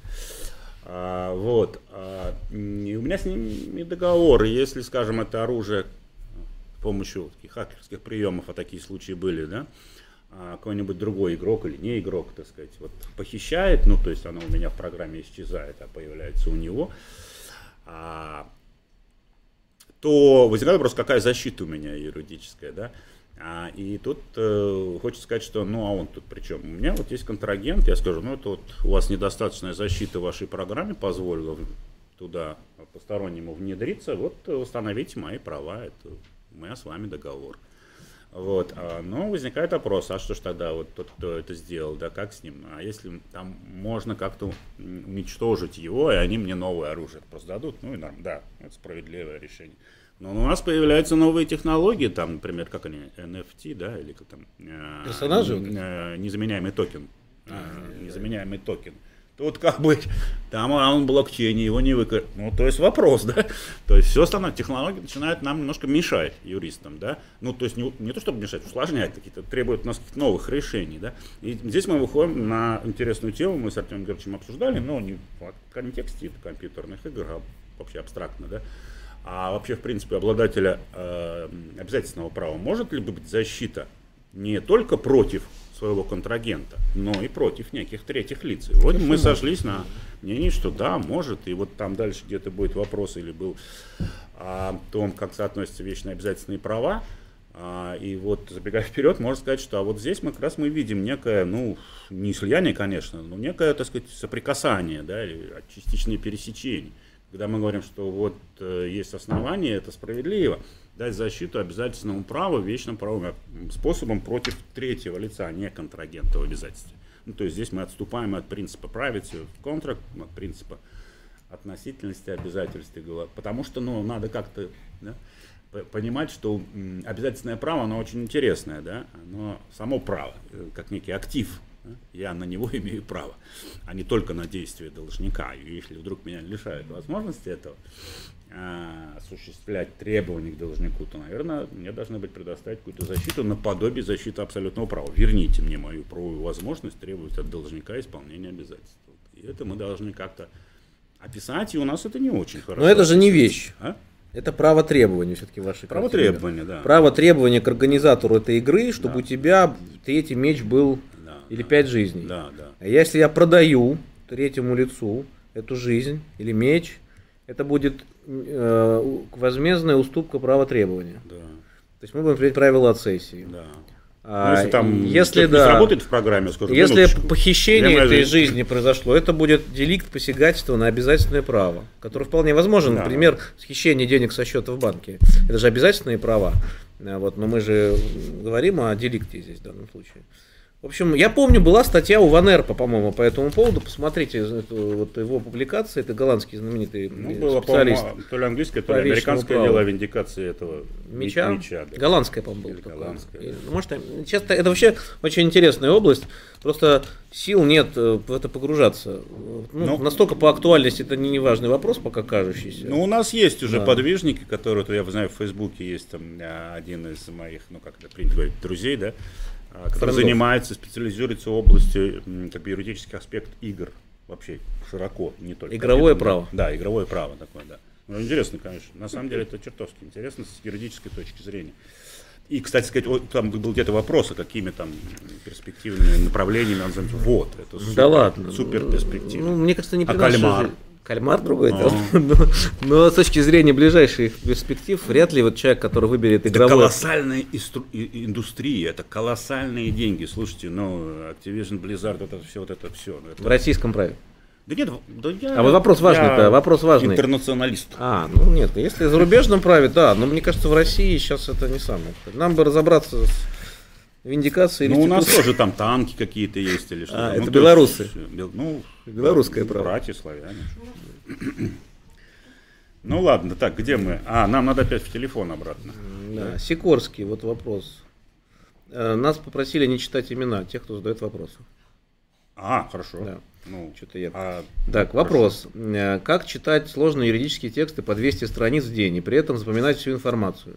Вопрос, по-моему, не имеет ответа адекватного. У меня, по крайней мере, нет. Ну, просто читать. А знаете, какой ответ я обычно даю? Больше читать в детстве. Если вы в детстве мало читали, у вас а проблемы. Да, так что вам надо вернуться в детство. Да, да. Ну просто это надо, надо просто нарабатывать навык чтения. Вот, и, и чем больше читаешь, тем быстрее читаешь, тем это, лучше ты... Я, я, да. я, я тоже не знаю ответ на этот вопрос, хотелось бы помочь, но просто я знаю, что это, это есть наука, которая этим занимается профессионально, да. Вплоть до того, что, ну вот, например, а, сейчас уже производит потихонечку нейровоздействие на определенные а, сферы неокортеса, и те, которые развивают Прибор продают сейчас просто реально австралийский. Я, я купил. Такой, что ли? Который... А что, не забит-то? Нет, нет. Я уже несколько сеансов. Вот. Но там от разных вещей. Но это, кстати, дарповская разработка по-моему, если меня правильно. Что быстрее читает человек? А, там много, в зависимости от того, куда вы там, раз хвост вырос, там, ну или что но есть, да, есть серьезно, у меня бумажка есть, там написано у, у, у улучшения когнитивных способностей, запоминаний. И там даже я прочел интересная методология, сказать, вот когда вы сеанс проходите, там надо, ну, электроды, и вот, врубаешь, и, значит, не мог потряхивать, так, ну, ничего. вот. И говорит, если вот вы математические хотите способности, то желательно в это время математикой э, заниматься. Ну, небольшой, конечно, надо иметь усилие такое, чтобы там во время... А помните, сериал был советский, когда там э, взрослые ребята ходили в школу, и там ему на ночь ставили, он должен был выучить. Выучить, да. Ну, а это обучение во сне, я не помню, да. Забыл. Вот, может быть. Но, нет, шутка, шутка, на самом деле, действительно работает. Но есть и менее экзотические методы тренировки памяти. Ну, то есть, если человек действительно Слушай, ну, серьезно этим заняться. Все ну. самые слабые, главное, больше читать. Сейчас все переходят на аудиокниги, и вот сам навык чтения, быстрого, большого, большого объема чтения, он утрачивается. И к 23 годам, когда вдруг ты понимаешь, что тебе нужно прочитать следующему занятию, это моя больная тема, 300 страниц, ты просто не можешь. Потому что тебе разные преподаватели задают, и у тебя уже тысяча страниц за неделю. А, а парень, который или девушка, которые не читали в детстве там, «Войну и мир» за там, несколько дней, упоен нас фонариком, то им очень сложно. Поэтому надо начинать с детства. Вот, мне кажется, 13 ну, В университетах я, правда, давно был, но вот многие коллеги тут лучше скажут. А, очень давно в Лединском, я вот у них там раздавали, ну, по-моему, в американском потом я был, а, студенты раздают ридеры такие, mm-hmm. то есть, ну, как специально университетом подготовленные штуки, и потом все студенты на лужайку вываливаются, и там у них эти маркеры, они ну, все самое главное. Да, да. подчеркивают. Ну, это полезно. А ну, ну вот это сложно, конечно, запоминать, да, это я тоже ни черта не помню. Что дальше у нас? А, а дальше мы должны письменно. А, письменные. Да, вот по девятый, наверное, следующий. По какому критерию нужно определять непоименованные в ГК договоры? Угу. Бевзенко говорил недавно, что инвестиционные договоры не являются непоименованными. Суды признают их как договоры купли-продажи. Согласны угу. ли вы с этим? Ну, угу. какие тут вопросы? Инвестиционные договоры в большинстве случаев могут быть квалифицированы как договоры купли-продажи, в некоторых случаях как договоры строительного подряда, в некоторых случаях как договоры простого товарищества. Читаем пленум 2011 ну, года, номер 54 да. о купле-продаже ну, приходите ко мне на лекцию, я да. расскажу. У меня там вся классификация есть поименованные. Да. Вообще, а вы знаете, да, что есть поименованные договоры и непоименованные договоры. Да. Вот такое дихотомическое деление абсолютно неверно. Так, это что-то новое. Потому что правильное деление трихотомическое, на три группы надо. Поименованные договоры, непоименованные договоры и упомянутые да. договоры. Я могу это доказать, я уже это доказал. Вот, но это вот другое. Ну, да, по какому а, критерию нужно Но определять? в области инвестиционной деятельности действительно есть один непоименованный договор. Для меня критерий, есть критерий простой для практиков. Непоименованным договором является такой договор, каковой принят, признан таковым в судебной практике. Вот как судебная практика устоявшая сказала, вот он. Вот да ладно.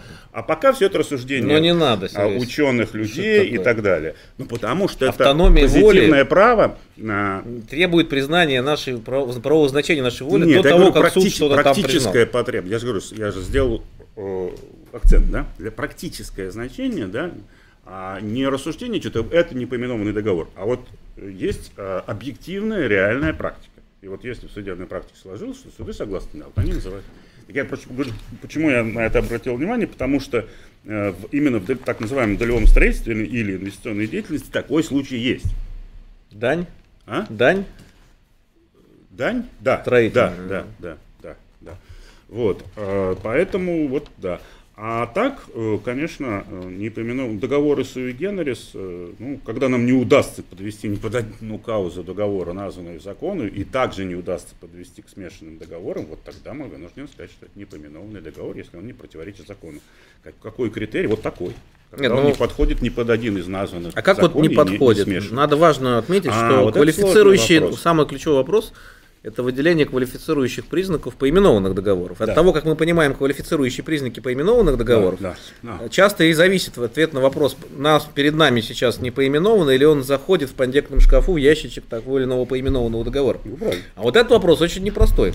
И иногда вокруг этих э, квалифицирующих признаков поименованных договоров половецкие пляски устраиваются, и действительно в доктрине той самой включая блоги, YouTube-каналы и все такое, ведутся споры. А, э, так что вопрос не всегда простой. В том числе эти инвестиционные договоры. Ну, понятно, чтобы сказать, что он не поименован, надо сначала правильно выделить квалифицированный признак поименован. Вот, кстати, продать, давайте расскажем. Там же какой был сюжет? А, город берет с застройщика деньги, там какую-то сумму по договору инвестиционному за то, что город разрешает ему строить. Э, там немножко сложнее. Или натурой квартирами. Да, или, этой... или, или барщина в виде самостоятельного за свой счет реконструкции там каких-то там инфраструктурных Ну, наверное, объектов. и такие есть, да. Это так называемый договор о развитии э, инфраструктуры. А вот мы когда-то с этим договором столкнулись в практике высшего арбитражного суда. Почему? А, потому что действительно вот записывали так, как Артем Георгиевич говорит. Да, под договор между публичным правообразованием он заключается и застройщиком. Предметом договора является. Вот застройщик, понятно, частная компания должен передать. Ну вот то, что сказал, да, помещение, деньги или там работу выполнить, не важно, все что угодно. А другая сторона публичного правообразования со своей стороны принимает обязательства выдать разрешение на строительство, да, принять эксплуатацию, сделать все, что и так должны сделать. Да, в общем, короче, публично правовые обязанности. Вот у нас синологма такая. Суды говорят, минуточку, это вы тут что-то приторговываете своим публичной прокомпетенцией слегка? Те говорят, не, ну, ага, ничтожно. Так. И бах, у нас кауза отвалилась.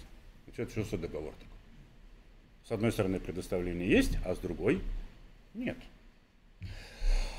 А, было одно дело, если память не ошибаюсь, когда с, э, судьи высшего арбитражного суда, передавая дело на рассмотрение президиума высшего арбитражного суда, указали, это, это, знаете ли, дарение. Помню, вся страна смеялась, да, да, да, как застройщик воспылал просто такой анимус Дананди такой, настолько у него возбудился вот на этот счет. А, и давай одаривать он публично про образование, да, как девушку. Ну, ну, ну, ну вот. Но президиум, тем не менее, согласился с тем, что такой договор действителен, он обязателен, но он, конечно, не говорил про какое дарение. И тут пришлось просто признать, что да, ну вот бывают некие такие отношения а, договорные, где нет встречного предоставления. Это не дарение, и вот пришлось придать, что у нас существует некий безвозмездный договор суи генерис особого рода. По-другому это нельзя объяснить. А, ну, до этого, естественно, у нас было уже аналитическое подразделение довольно мощное, и было дано поручение, я помню, проработать этот вопрос, в том числе в компаративном ключе. И стали выяснять, а как в других странах решать. Потому что проблема какая, да? Она же экономическая, ну, общественная, социальная, экономическая, да? Это когда приходят частные компании, э, э, э, развитые, да, так называемая точечная застройка, и строят дом.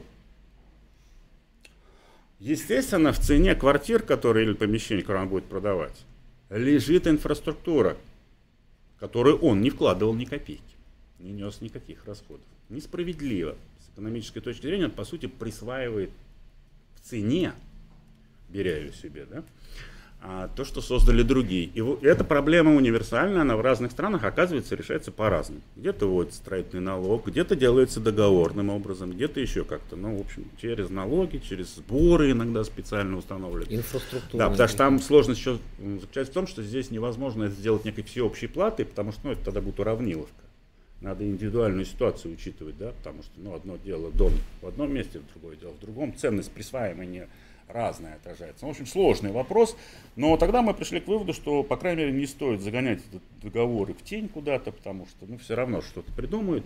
Лучше уж вот, позволить им так договариваться. Хотя, конечно, это может быть и не самое лучшее решение, но вот оно до сих пор существует. Ну, сейчас там пошли в развитию, так называемому комплексному развитию территории, там немножко проще, потому что там все инфраструктура, ну, там это учитывается все. А вот когда точечная, так называемая, застройка, там невозможно это учесть. И поэтому вот пришлось... Завтра придут пожарники, скажут, не хотите заключить инвестиционный договор?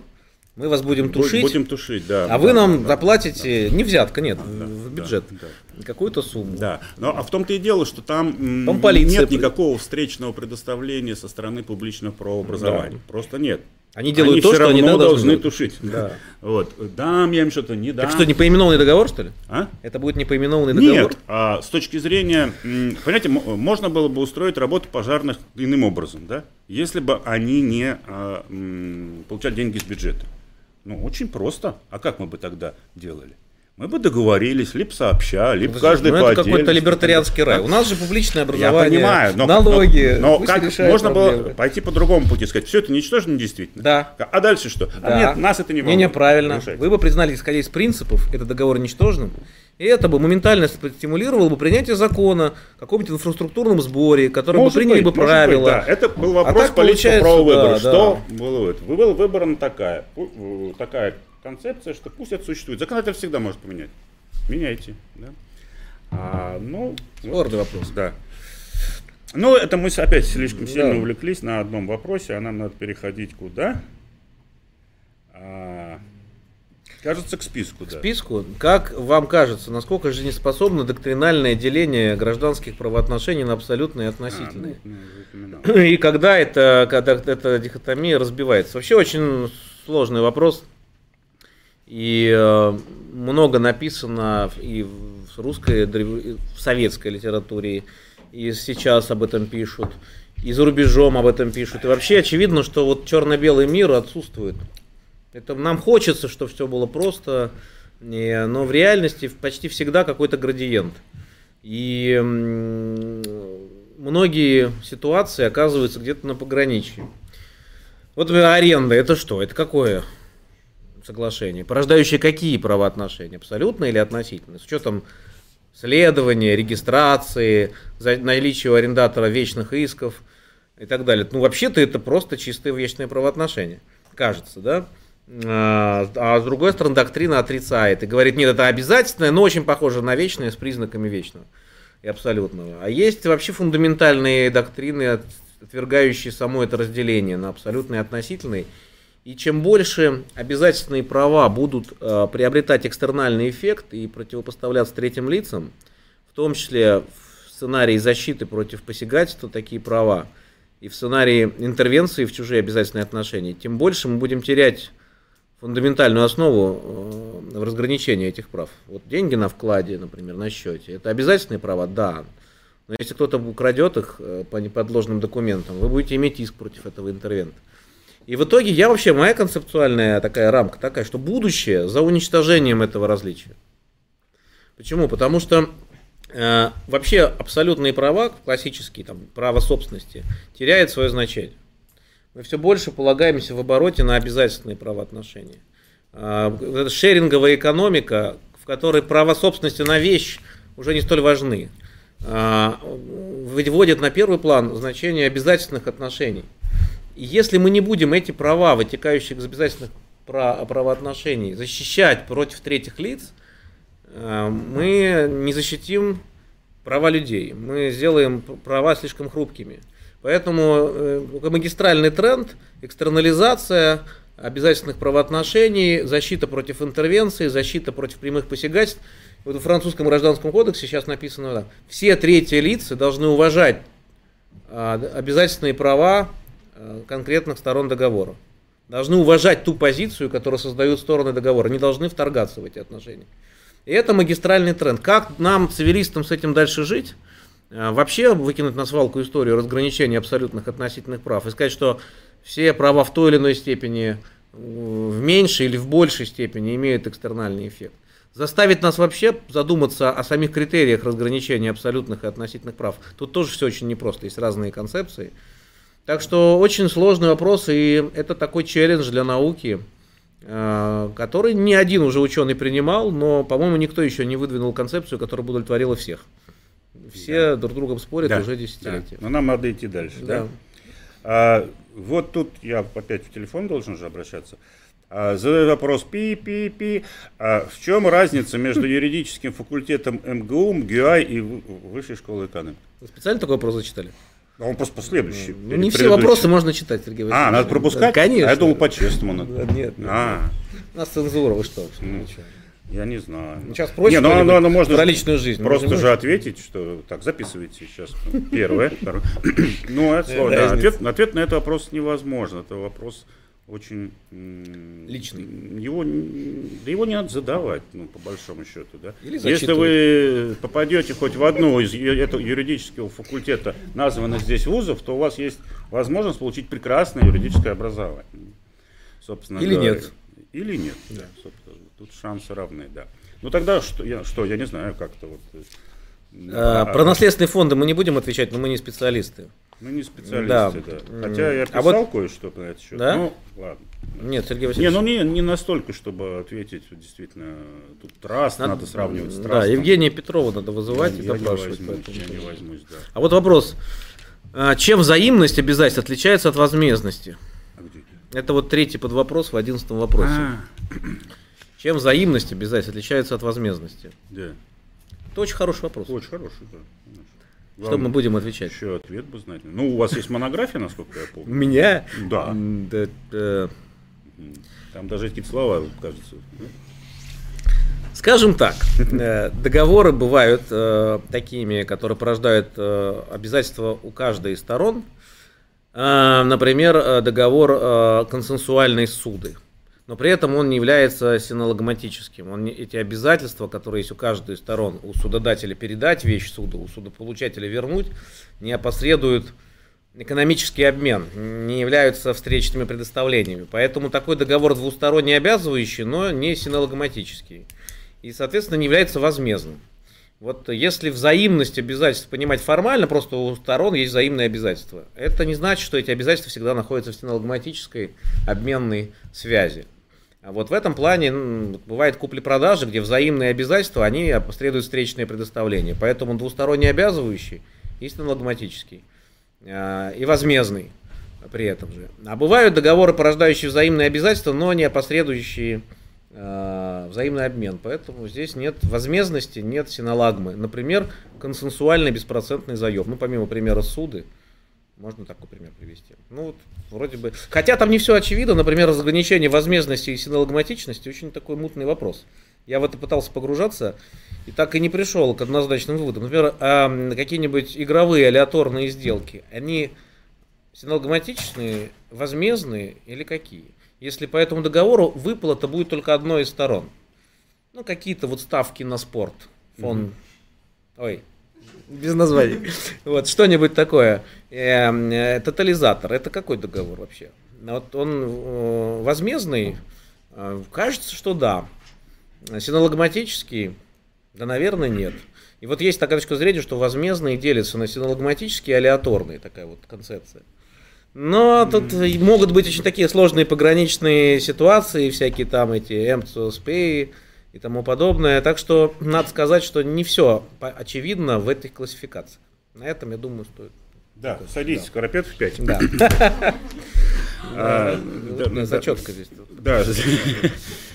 Вот тут вопрос, но я даже не знаю, как вы к нему отнесетесь, потому что я некоторые слова не знаю. Здравствуйте, как вы относитесь к институту адъюдикации как альтернативному способу разрешения споров? Это вопрос к Николаю Борисовичу Щербакову, по-моему, из недавнего стрима, нет? А я не, не смотри, я не- Просто перепутали. А как Он что-то там а- отвечал, А, а как он относится? Но я не знаю, что такое адъюдикация. Ну, мы спросим Но я но, по-моему, он сказал, что это хорошо. Нет? Ну, если Да? Николай Борисович сказал, что это хорошо, то мы присоединяемся к мнению Николая Борисовича. А что это такое? Да. А- а- адъюкция. С любовью? Не, не. Адъюди. Я, вот что-то, что-то- я слышал когда об этом слове, да. Какая-то медиация. Ну, да. Ну, что непонятно. такое вообще? Не, вообще АДР это прекрасно, но это не очень русские любят вот у нас. Почему-то не очень приживается вообще в принципе Alternative Dispute Resolution. Да, по ряду психологических причин.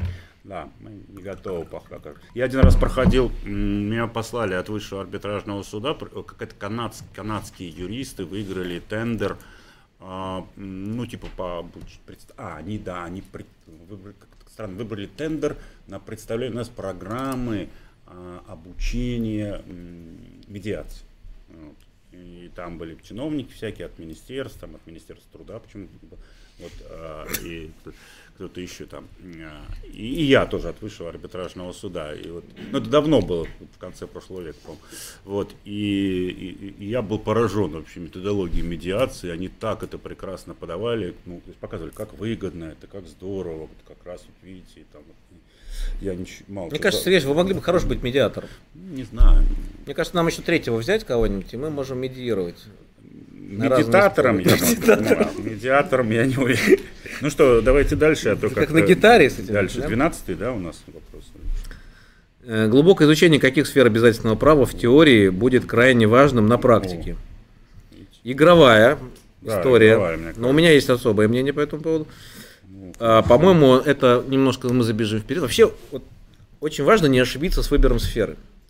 Потому что очень много модных тем, но ты можешь ошибиться на 20 лет. То есть оно может показаться актуальным, но в реальности оно станет актуальным через 15-20 лет. А ты вот молодой человек, тебе 23 года. И вот ты просто промахнешься. Поэтому здесь не надо промахнуться, не надо промахиваться. А Иногда мы... надо заниматься общими сначала положениями. Да, вот да. Вот а что, как всегда, будет актуально? Корпоративное право, банкротство, договорное право будет актуальным всегда. Что не будет актуальным? Исковая давность. Там какая-то, ну, то есть как сфера интересов, да, то есть это такой вопрос, который вроде всем нужен, но вот он на этом... Он скучный, Он да. скучный, да. Его не продашь. А вот мы круглый стол сейчас будем проводить по этой теме специально, чтобы вот было скучно всем. Вот, но, но вообще, в принципе, это, конечно, не тема для профессиональных компетенций каких А вот э, всякие интеллектуальные собственности, я просто видел, как многие люди, вот последние лет 10, вот из моих студентов, все, ваше банкротство, договорное право, все эти сервитуты, все, это все чушь, интеллектуальная собственность. Убегали туда, там некоторое время заканчивали институт, писали работы, а смотрю, а они потом уходят в банкротство. В корпоративные споры. Я говорю, почему? Они говорят, не созрело. То есть э, рынок труда, он не емкий в этой сфере. Мы же в России живем, у нас труба, заборы, какая интеллектуальная собственность? Это в прекрасной России будущего может быть. То есть нет, конечно, это есть, но объем этого рынка очень низкий. Мы не в Калифорнии живем, угу. и, не в, и не в Корее где-нибудь южной. Вот поэтому тут надо угадать правильно с выбором направления. Может быть, очень много интересных тем. Игровое право, какие-то там эти э, штуковины, блок, блокчейн. Вот, да, но надо просто понимать, у тебя жизнь, окно возможностей 22 года. Вот сейчас тебе, вот сейчас твоя карьера полетит или не полетит. Вот выберешь блокчейн, и вот сейчас, скорее всего, не полетит. Возможно, рынок имеет спрос на одного суперэксперта в этой блокчейне на всю Россию. Одного. И он, возможно, уже есть. То есть настолько узкие рамки рынка, что ты можешь там не найти себя.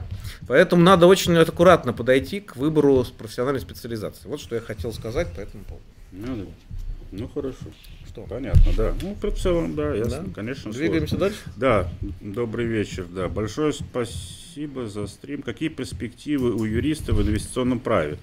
правовое регулирование ценных бумаг и так далее, с точки зрения практики работы. Ну, вот, собственно говоря, похоже тоже в том же ключе вопрос, да, какие перспективы. Но чуть больше, чем с игровым правом. Да, да, да. да. Но тоже. Регулирование ценных бумаг, да. Ну, да. Э, ценное бумажное право, мне кажется, уже доживает свои Особенно документарно. Что, э, да, я, вот те базовые, так сказать, принципы, где оно зарождалось. Сейчас мы по-прежнему называем ценными бумагами то, что в значительной степени уже не выполняет функции тех самых. И не бумаги, бумаг, и не да. ценные. Да, да. Ну, а это же знаменитый наш оксюморон, никто же не сгравый, да, никто не вздрагивает, да, без документарные ценные бумаги. Немец умер бы сейчас. Да ладно, а действительно сделка, Сергей Васильевич. Откачивали. А? У нас есть недействительные сделки, а, незаключенные ну, договоры. О, нет, это король оксюморов в моей, моей, моей системе, да, незаключенный договор, да, логически невозможное состояние, да. Потому что если договор, то он заключен, а если он не заключен, то Слушайте, а представьте, магистрская диссертация «Вексель как ценная бумага в российском праве. Вот интересно, кто-нибудь да. сейчас в России такой напишет работу? Мне кто-то говорит, что в, э, вузах вот Германии прекратили преподавать вексельное право. Да, правильно. Да. Вот это, это вот к вопросу... Э, Складское свидетельство, есть, актуальный вопрос, судебная практика. Коносамент, пути развития. Я вижу название семинаров, я рассужу так у меня. Онлайн-курс повышения квалификации, коносаменты и их роль. А попробуйте, что для... Ну, такой социальный эксперимент. Да? да. Помните, я, я опубликовал шутку 1 апреля, что мы опубликовали глоссу по договорам контрактации Да, и да, да. продажи, купли-продажи предприятия. Да, да, да, ну, да. сделал там такую значит, обложку, Коллаж, да. коллаж. Так мне вот э, мои сотрудники присылают уже не первый раз письма. Артем, что отвечать? Люди спрашивают, когда будет книга. Я им говорю, да отвечать, что это была первоапрельская шутка. Но люди реально некоторые... То есть, может быть, спрос на контрактацию есть. Я к тому, что надо писать. Ну, вообще, это мы, кстати, сельскохозяйственная страна. Много импортируем, э, экспортируем. И что мы делаем? Экспортируем. Едим. да. Э, Да, это Зерно важно. там поставляем. По идее, должно быть. Ну, что-то как-то не очень, да, пошло. Это Ладно, дело. что дальше у нас? Да. Про кальмара. Про кальмара? М, Ну что, спойлер рассказать? Не не скажу. Но мне понравился кальмар. Вот э, интересный сюжет. Ну вообще корейское кино, я вот недавно с, Рустемом Тимуровичем Мифтахудиновым шли, и он мне рассказывал, какое замечательное корейское кино. Я говорю, Рустем, что-то мне не идет корейское кино, я вот тут мимику, э, эмоциональные какие-то моменты мне не близки, я не понимаю, культурный какой-то код. Другой, люди по-другому реагируют, ведут себя. Поэтому как-то вот не заходит у меня корейское кино. Но он меня убедил все-таки взять себя в руки, посмотреть «Паразитов». А после «Паразитов» я уже и «Кальмара» посмотрел, и, в принципе, нормально. То есть надо настроиться на вот эту экспрессию из японского театра какого-то такого. Но если настроишься, то ничего. Но Сергей Васильевич еще не досмотрел. Я не досмотрел, Да. да.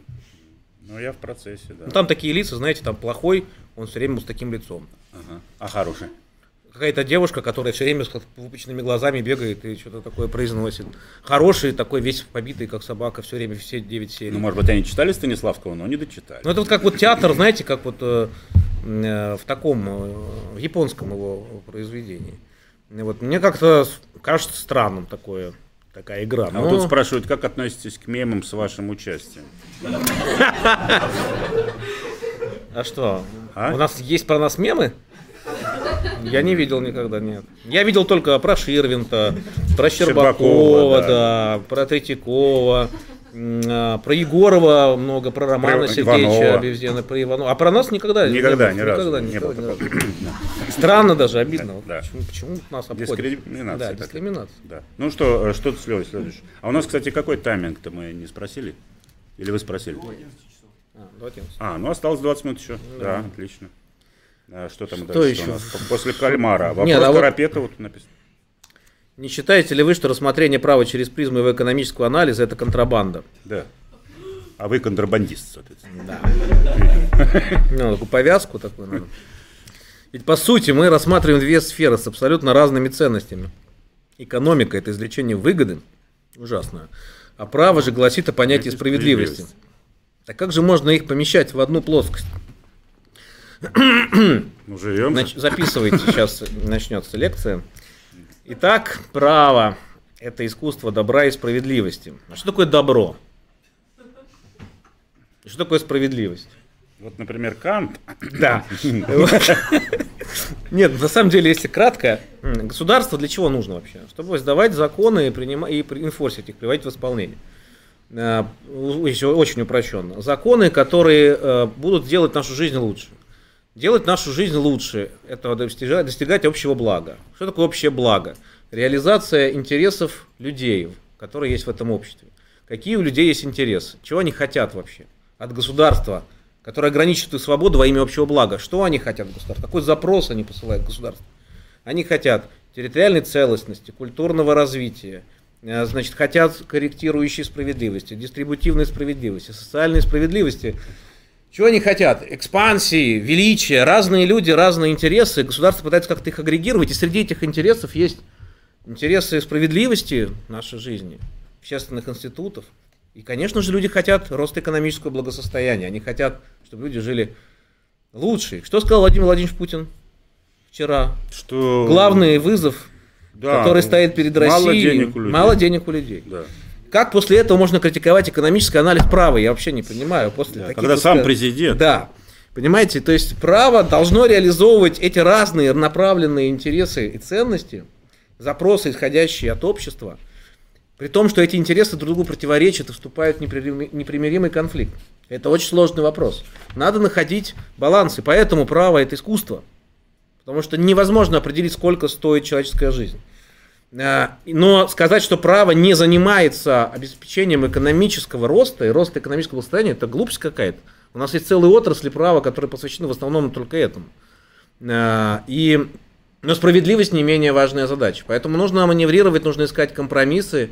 И экономический анализ права – это, если его правильно понимать, а не как понимают некоторые, а, просто понимать как способ а, определения про возможных правовых последствий того или иного правового решения, альтернативных решений, с точки зрения экономических последствий этого решения. А выбор, который будет делать государство, суды, законодатели, он отнюдь не должен предопределяться соображением экономической эффективности.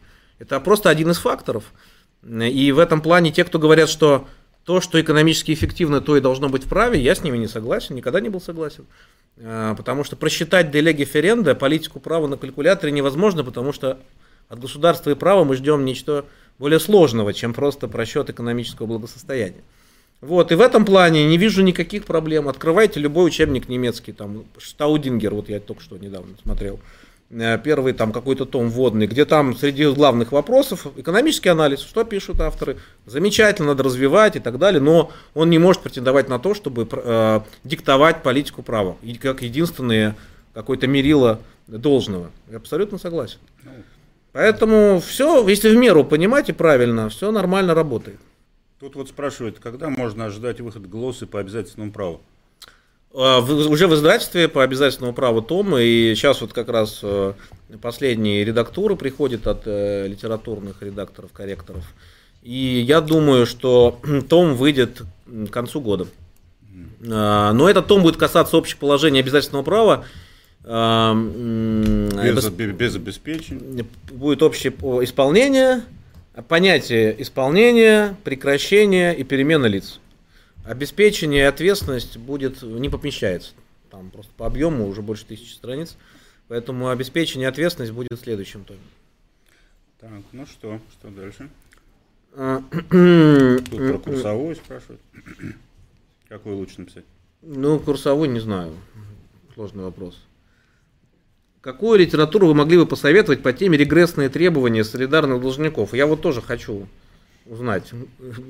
Давно вот мучает вопрос, что вообще читать по регрессным требованиям? Ну, Новицкий. Начинать надо с Вот, него. но и на этом, Боюсь, на этом заканчивать. да. Тем, кстати, очень интересная тема. Это запишите второй пункт э, в нашем роуд-шоу тем. Абсолютно неизученный вопрос. Регрессные обязательства. Мы с коллегами в рамках подготовки ГЛОС, ну и во- в- постоянно обсуждаем же, вот мы с Сергеем Васильевичем, там, с Андреем Анатольевичем Павловым, регулярно в дискуссиях по телефону и в разных форматах. Регресс. А, а что? А как? Это что за вообще? Отдельные... Да, причем интересно, э, если кто читал последний учебник федеральной МГУ, там такое интересное сделано э, заявление, что регресс это правильно понимать как обобщающее понятие, в которое входит и суброгация, и договорное, то есть вот как бы это некий общий. А Роман Сергеевич Бевзенко нас учит, что регресс и суброгацию смешивать не надо. Не надо, да. Но Это а там не вещи. предлагается их смешивать, просто, э, как бы, ну, я так понял, идею авторов заключается в том, что есть в техническом смысле, в узком смысле регресс, а есть некое обобщенное А, ну Это не очень удобно, когда термины совпадают, но, как бы, идея такая. Компенсирующие требования могут, Ну, да. что такое выравнивающее? Выравнивающее. А, техника может быть разная. Но вообще это тоже интересно по- поисследовать. К сожалению, я согласен с Артемом Георгиевичем, это оказалось проваленной Ну, самое интересное, что науке. сколько я не читал литературу зарубежной, кстати, я мало читаю на других, кроме английского языках, ну, вообще ничего не найдешь. То есть, в принципе, к сожалению, просто вакуум источников. Поэтому, если кто-то хочет эту тему взять, ему нужно быть готовым читать на немецком или французском, и, возможно, там он найдет ответы на мучающие нас вопросы. Если вы знаете русский и английский, не берите за эту тему, вы ничего здесь не сможете. Ну, у вас не будет вообще источниковой базы для каких-то рассуждений, от которых можно было бы оттолкнуться. Ну да, ну да. Так, что еще? А, Хочу истребу- исследовать вопрос, который находится на стыке гражданского права и гражданского процесса. Не могли бы вы порекомендовать? А, Значит, гражданское право и гражданский процесс. Много интересных тем. По-моему, много. И я знаю коллег, которые прямо вот заболели этой темой, стык цивилистики и процесса, например, там э, профессора Бушенко из Екатеринбурга, у него постоянно идут публикации, где он препарирует процессуальные аспекты цивилистических конструкций, таких как там зачет и многие другие. И там море вопросов, и мы даже какие-то круглые столы проводили по этой теме. Это целый мир. И э, очень мало цивилисты ну, как бы, как бы знают об этом, да, об этих, а процессуалисты иногда, недооценивают э, значение материально-правовых вопросов. Поэтому вот такой междисциплинарный характер исследования был бы очень интересен. Вот Дарья Жестовская э, тоже говорит, что очень заинтересовалась этой областью. Наверное, будут появляться публикации.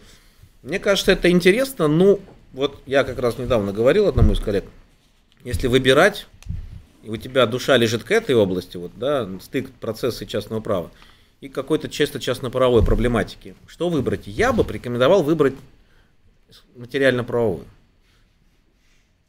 Да? Ну, мне кажется, что вот эти стыковки, там, процессуальные аспекты зачета, все, конечно, интересно, но вот такое впечатление, что как-то не востребовано. Вообще процессуальное право какое-то неинтересное, нет? Ну, ну как-то кто-то, ну, процессуальное сказать, право, ну что это, там, суды, по-моему, вообще не читают, что пишут эти авторы по процессу. Мне такое ощущение. Они как-то живут в своем мире. Материально-правовые доктрины, там вот написала Айнур Шайдулин, там и ряд других по субординации, и через два года вот обзор по субординации, весь субординация расцветет, и ты видишь плод своего труда и своих усилий, ты понимаешь, что ты что-то сделал. А вот это процессуальное право, оно какое-то такое неотзывчивое, оно такое консервативное, это может быть и правильно, но она настолько ригидная, что ты можешь там всю жизнь в нее бросать какие-то свои научные изыскания, а ничего не отзовется. Там как в стену, бум, и где-то там нет? Ну, наверное, это действительно оно формальное право, оно действительно должно быть и консервативным и так далее. Но э, лично я не могу, я не знаю, это правильный вопрос. Но мне почему-то кажется, что вот все хорошие процессуалисты очень хорошо разбираются в гражданском праве. Вот я не встречал хорошего процессуалиста, который бы вообще там не петрил в материальном праве. По-моему, это невозможно. А я что хочу сказать, что мне, пусть процессуалисты на меня не, не обижаются, что мне кажется, все-таки материальное право первично. Это точно. А, вот, потому что процессуальное, вот при всем моем уважении к процессуальной науке и так далее, оно для того, чтобы реализовать материальное право. Да? А, а не материальное возникает для того, чтобы процессуалисты повеселились ну, как-то. Не, ну, друзья, мы, процесс очень важен. То есть, чтобы никто не думал, что и мы там считаем, что процессуальное право не важно. Конечно, важно. И налоговое право, административное. Ну, все это очень важно. Да. Просто при выборе э, работы исследовательской, если у вас одинаково душа лежит к материально-правовой проблематике и к процессуальной или на стыке, я бы предложил выбрать материальное право. Но если вам нравится процесс, конечно, пишите. И чем больше будет работ в этой области, тем лучше. Просто Видимо, у нас какой-то байс есть. Мне кажется, все-таки да. процессом заниматься значительно сложнее. Сложнее? Что, да, потому что ну, а без знания материального права не уедешь никуда все равно. И получается, человеку надо просто больше знать. Вот, мне кажется, да ладно, ну там ну, диссертация по апелляции, а? там что-нибудь. А все равно, Или сроки подачи ну, жалобы. Ну, ну, какая-то сроки потеря... подачи жалобы не научный вопрос. Вот. А если научный брать, то... Там может быть важный кажется, вопрос. А, и есть еще один, ну, если с практической точки зрения смотреть, что, ну, такое есть расхожее выражение, что право живет в судах. Но это немножко не так. Право имеет огромную внесудебную жизнь. Да? Вот в этом, убежденное, в этом помещении творится право. Вот. И, доктрина, а, я бы сказал. Ну, и доктрина, и практика, все что угодно. Но суд здесь пока не участвует. И, может быть, никогда не будет участвовать в том, что здесь... И, кстати, чем лучше это сделано здесь, тем менее вероятность того, что суд будет причастен к этому вопросу. Потому что качественно сделано. Не, дураков нет ходить по судам. Зачем? Я уже вижу, как нам сейчас позвонят наши друзья-процессуалисты и напишут нам что-нибудь такое. Не, ну мы же, так сказать... А я, я смотрите, как я сказал, что им сложнее что это. Да, да. Ну, Более серьезная работа да, научная. Тут знаете да. ли. Вот. Так. Ну что, что, как где? Я, я уже, честно, запутался, откуда мы что берем. В перемешку. Да. Видите ли вы, Сергей Васильевич, будущее в арбитраже в России? Какие другие альтернативные способы разрешения споров вам кажутся приемлемыми для нашего государства? Вот арбитраж. Ну ладно, про медиацию мы сказали. Что про адъюкацию мы тоже. Да. Э, а вот арбитраж, третейское разбирательство. Видите ли вы перспективу? Это хороший вопрос. Очень хороший, да. Я могу рассказать про свой опыт небольшой, да. Э, меня избрала сторона арбитром, на МКАСе рассматривалось дело, очень сложное дело, А, и основная, как мне казалось, сложность, хотя там был вопрос интересный, очень правовой, но основная сложность была в области фактов. Там э, была авария на газоразвед... газоразведочной, да, как правильно? Mm-hmm. А, Вы можете рассказывать сква... фаб, скважина? А, где-то у нас таких э, кейсов миллион, mm-hmm. никто не угадает, а какой. Вот. А, и там колоссальные убытки из-за этой аварии. И, эм, и вот э, все зависело от исследования фактов. Э, а я удивился сам, вот в какой-то момент мне мысль пришла, я вроде родился в России, всю жизнь прожил в России, надолго не уезжал. А стране, э, которая живет добычей нефти, я не очень представляю, как сама отрасль работает. Ну, не довелось сталкивать. А тут пришлось вникнуть, потому что все зависит им Э, какое огромное количество компаний там работает на этой скважине, какие у них сложные отношения. А сам процесс оказался настолько, там вникать надо было в эти как, уровни кавернации, там что-то, господи. Вот, а, ну, в принципе, я уже, наверное, готов работать на нефть, нефтегазовой отрасли, да. Вот. Это полезно. Но я к чему? Мы два дня с утра и до вечера проводили устные слушания. Это было два дня. Я просто сравнил, а интересно, а в госсуде, вот, э, да? То есть на перекрестные допросы, блестящая работа адвокатов, я получил колоссальное удовольствие, но мне не было в моем опыте судьи первой инстанции. Тут вот просто а насколько вообще это было все так интересно и насколько глубоко. Я сначала был, ой, какая скучища, факты изучать, думаю, засну там. Потом что-то я так сам задевал, легся, мне так интересно стало. А, и я понял, что вообще это колоссально удобная для сторон вещь просто. Ну, действительно, мне кажется, что я, может кто-то обидится, но я не хочу никого обидеть, но мне кажется, вот современных юристов, я просто смотрю по своим там респондентам, корреспондентам в Фейсбуке и так далее, есть ощущение у юристов, что, что как сказать, они не могут себя до конца реализовать в государственных судах. Очень маленькие, короткие процессы, они не успевают там сказать то, что они хотят сказать. Они видят, что судьи замучены, заморены не воспринимают. А, и мне кажется, вот есть проблема. А вот в арбитражах, в альтернативных диспутах, это resolution, да, а, там потенциал, да, особенно вот, но э, какой-то фильм я смотрел про арбитра, вот, Значит, он там адвокат, тут его арбитраж, арбитром назначили, он сидит. А у них Крестный отец? Не, не, часовая ставка, да, у него. Он такой, а вы хотите это отложить? Да, конечно, конечно, мы отложим. Но э, это дорого. Никуда не спешит. Это дорого, да, это дорого. Это дорого. И это не очень воспринято пока в российском менталитете, потому что иногда кажется, что участникам гражданского оборота не нужен справедливый, качественный, профессиональный э, суд, а им нужно что-то другое. Нет, ну, слушайте, Сергей Васильевич, мне кажется, есть разные люди, спрос разный. Но спрос на качественное правосудие, честное, он есть. Есть. А, вопрос, насколько его удовлетворяет нынешняя структура третейских учреждений, их количество. Э, вот это вопрос. Мне трудно сказать, мы не специалист с Сергеем Васильевичем в этих областях третейского правосудия. Но кажется, что есть э, спрос на то, что просто без коррупции разрешить сложные споры по договорному праву. Ну просто не, не все могут это поверить, что да. так бывает. Ну вроде кажется, да? А? Ну, что, что бывает. Ну что бывает, бывает да. да. А, вот. Э, как это изменить, чтобы действительно арбитражи были честными, там, эффективными и были пользовались большим спросом, я не знаю. Вот. Мы не специалисты в этой области. Нам надо меняться самим прежде всего. Да. Каждый день, каждую секунду. Вот тут вопрос, вопрос был такой. Э, коллега скидывал какую-то кассационную жалобу, хотел узнать, что совсем плохо. Друзья мои, вот важный момент. Я не знаю, как Сергей Васильевич, но мне часто очень много людей присылают в Фейсбуке или на электронную почту какие-то тексты с жалобой, решения, что я думаю. Что иногда я отвечаю, вот когда, но я не могу отвечать всем и все смотреть. Вы просто представьте себе, что это там могут быть по 5-6 каких-то писем в день от незнакомых людей с какими-то процессуальными документами. А, и вот посмотрите, пожалуйста, я просто физически не могу. Поэтому, возможно, я пропустил ваше письмо и прошу прощения. Но есть ограничения определенные во времени. А я так вообще права не имею. А? Мне уже не присылают. Не присылают? Ну, люди, как ты знаешь, судья в отставке. Потому что вы игнорируете, может быть, всегда их. А Нет, я, я иногда отвечаю, поэтому люди. Я пишут... тоже отвечаю, говорю, а. извините, я судья в а. отставке, а. и поэтому, как говорится, я бы с удовольствием был. Но не могу. Ну вот арбитром я быть могу, а вот больше ничего и не могу. Так, что еще у нас здесь? Э, как вы считаете, важнее предмет или метод гражданского права? Вот это, кстати, интересный Очень вопрос. интересный вопрос, да. Вот давайте попробуем. Да. Или, может быть, объект. Или предмет. Или предмет. Вот это объект или предмет, как правильно? Ну, Интересный вопрос. Да, да, это интересный вопрос. Да. Это, Помните, у Ширвинта и этого, э, Державина, да? Да. Ну, Хороший вопрос, да. Да. Э, ну, такой номер юмористический. Э, Вот еще интересный вопрос. Это от другого автора. Что важнее для студентов бакалавриата, теория или практика? М-м. Это из той же области. Ну, кстати, там были другие вопросы, например, когда лучше начать практиковать и так далее. Э, Я, когда учился студентом, я, не помню, на четвертом, что ли, курсе начал практиковать. А, ну, это было еще там, о, Советский Союз еще, наверное, был.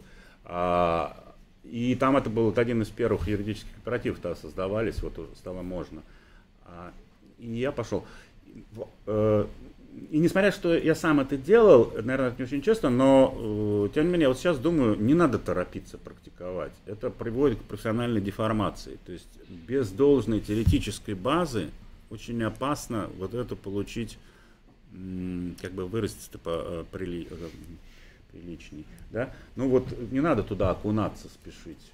Не спешите. Ну, если деньги есть. А? Нет, я понимаю, когда жизнь выну- вынуждает, как говорится, да, жизнь захочешь не так раскорячиться, но э, когда есть действительно возможность за счет родителей, неважно за счет как, главное законно, вот э, не торопитесь в это, вы наедитесь этой практики и так далее. А вот теории, если вы будете что-то пропускать из-за того, что вынуждены будете работать, вам будет очень сильно не хватать. Ну, Ну, вы это, знаете, Сергей да? Васильевич, но это только если вы учитесь в хорошем вузе, хорошем, Ну. где действительно преподавание ценно. Потому что многие из э, тех, кто задает вопросы, учатся в вузах, где, ну, скажем так, не самый высокий уровень преподавания, где приходит профессор или доцент и зачитывает какой-нибудь учебник на То лекции. есть э, вы хотите сказать, что их интересует, нельзя ли научиться на Ну, практике? грубо говоря, вот если выбирать между таким обучением и практической работой, наверное, надо практическую. Но Ну, проблема в том, знаю. если вы учитесь где-нибудь там в МГУ или в, СПБГУ, у ведущих преподавателей, ну, конечно, надо шанс использовать, получить знания от ведущих специалистов, а, читать литературу. Но есть еще компромиссный путь. Если вы попали в не очень хороший вуз, где вам какое-то там занудство бесконечное и неинтересно абсолютно, ни преподавателям, ни вам. Можно же самостоятельно выстроить как бы трек свой образовательный. Да. Для этого, да, это не просто, без менторства со стороны хороших преподавателей. Ну, можно. Можно, Но можно подоб- покопаться, выбрать хорошие книжки, послушать хорошие записи. Короче говоря, можно, но это намного сложнее. И вот здесь уже выбор окунуться на втором-третьем курсе в какую-то работу и ничего не читать, ни Покровского, ни Новицкого, ни э, Нексеруса, а вот сразу там жалобы, побежала, бумажки штамповать. И, или все-таки еще два года почитать все это. Лучше Наверное, второе лучше, да. да. если из двух этих вариантов выбирать, то, конечно, не надо торопиться. Практика может испортить. Э, Что-то мне подсказывает, что мы должны закругляться. Да. Финальный вопрос, Сергей Васильевич. Да. Астренд все-таки, вот после э, семи лет э, реализации этого института в российском праве, общее ваше мнение все-таки, это правильное было решение? Ну, Астренд... Вы же э, участвовали в принятии постановления Пленума 22-го? Ну, да. Да. А, а там даже раньше идея, она вы- вышли Да. в процессе одного обзора, и потом пришли к пониманию, что на обзоре здесь не выйдешь. Но вообще Астренд при- при- привела... Это, Астренд, э, кстати, это французская дама, вы знаете, причем Ла Стренд, женский род. Ну, мы не будем ее Астрентой называть. Астре- Я называю просто в пику, да. А я по-прежнему называю Астрента. Да, ее при- привела к нам в юриспруденцию российская барышня Мария Андреевна Ерохова, которая работала в аналитическом подразделении Высшего арбитражного суда и была одним из центральных разработчиков этих разъяснений. А, вопрос спорный на континенте, ну вы знаете, да, то есть э, страны Бенилюкс, окей, а там Цвайгер Кёц в этом своем знаменитом произведении о введении э, в Сравнительное сравнительное частное право, которое там посвящено различным разделам частного права, они полторы страницы потратили на то, чтобы потоптаться на Астре. Ну, что с ней, это другая школа. Не знаю, э, мне трудно судить, э, я не практикующий юрист, а это очень практичный как бы инструмент. Но мне кажется, что э, юристы практики нашли применение этому институту, и он свою роль позитивную играет. Мне кто-то сказал, что бывает достаточно просто подать ходатайство о применении Астрента, и ответчик платит. Так что вроде бы работает. Вот. Э, ну, а то, что есть спорные моменты, а что у нас в гражданском праве есть не спор? Вот кредитор и должник. Что в этой паре вас должно насторожить или не удивить, или просто вы должны что-то заметить? Кто-нибудь знает? Кредитор должник. Что? О чем спорить-то? Ну почему один на латыни, а другой на русском? А, ну это да. Ну. Это известный вопрос. Он давно меня мучает. Это спорно, что они да. так называются. Ну, вот кредитор, дебитор, должник, веритель. Может быть, в этом есть э, фундаментальный выбор России. Конечно. Да, За мы, идем, мы идем средним путем. Мы немножко берем конечно. из западного это, опыта, да, а что-то свое конечно. славянское добавляем. Мы явно намекаем. Так сказать, да. Москва, Третий Рим. Вот обязательства. Обязательства же у нас не облигацию. Не облигацию. Обязательства, да. И вечное право у нас да. вечное. Некоторые говорят вечное. И право у нас, вечное. кстати, тоже не рехты, не ло. Да. Вот. А с другой стороны есть и заимствование, астрент, например. Там. Да, есть. Ну что, все? Да. Все, до свидания.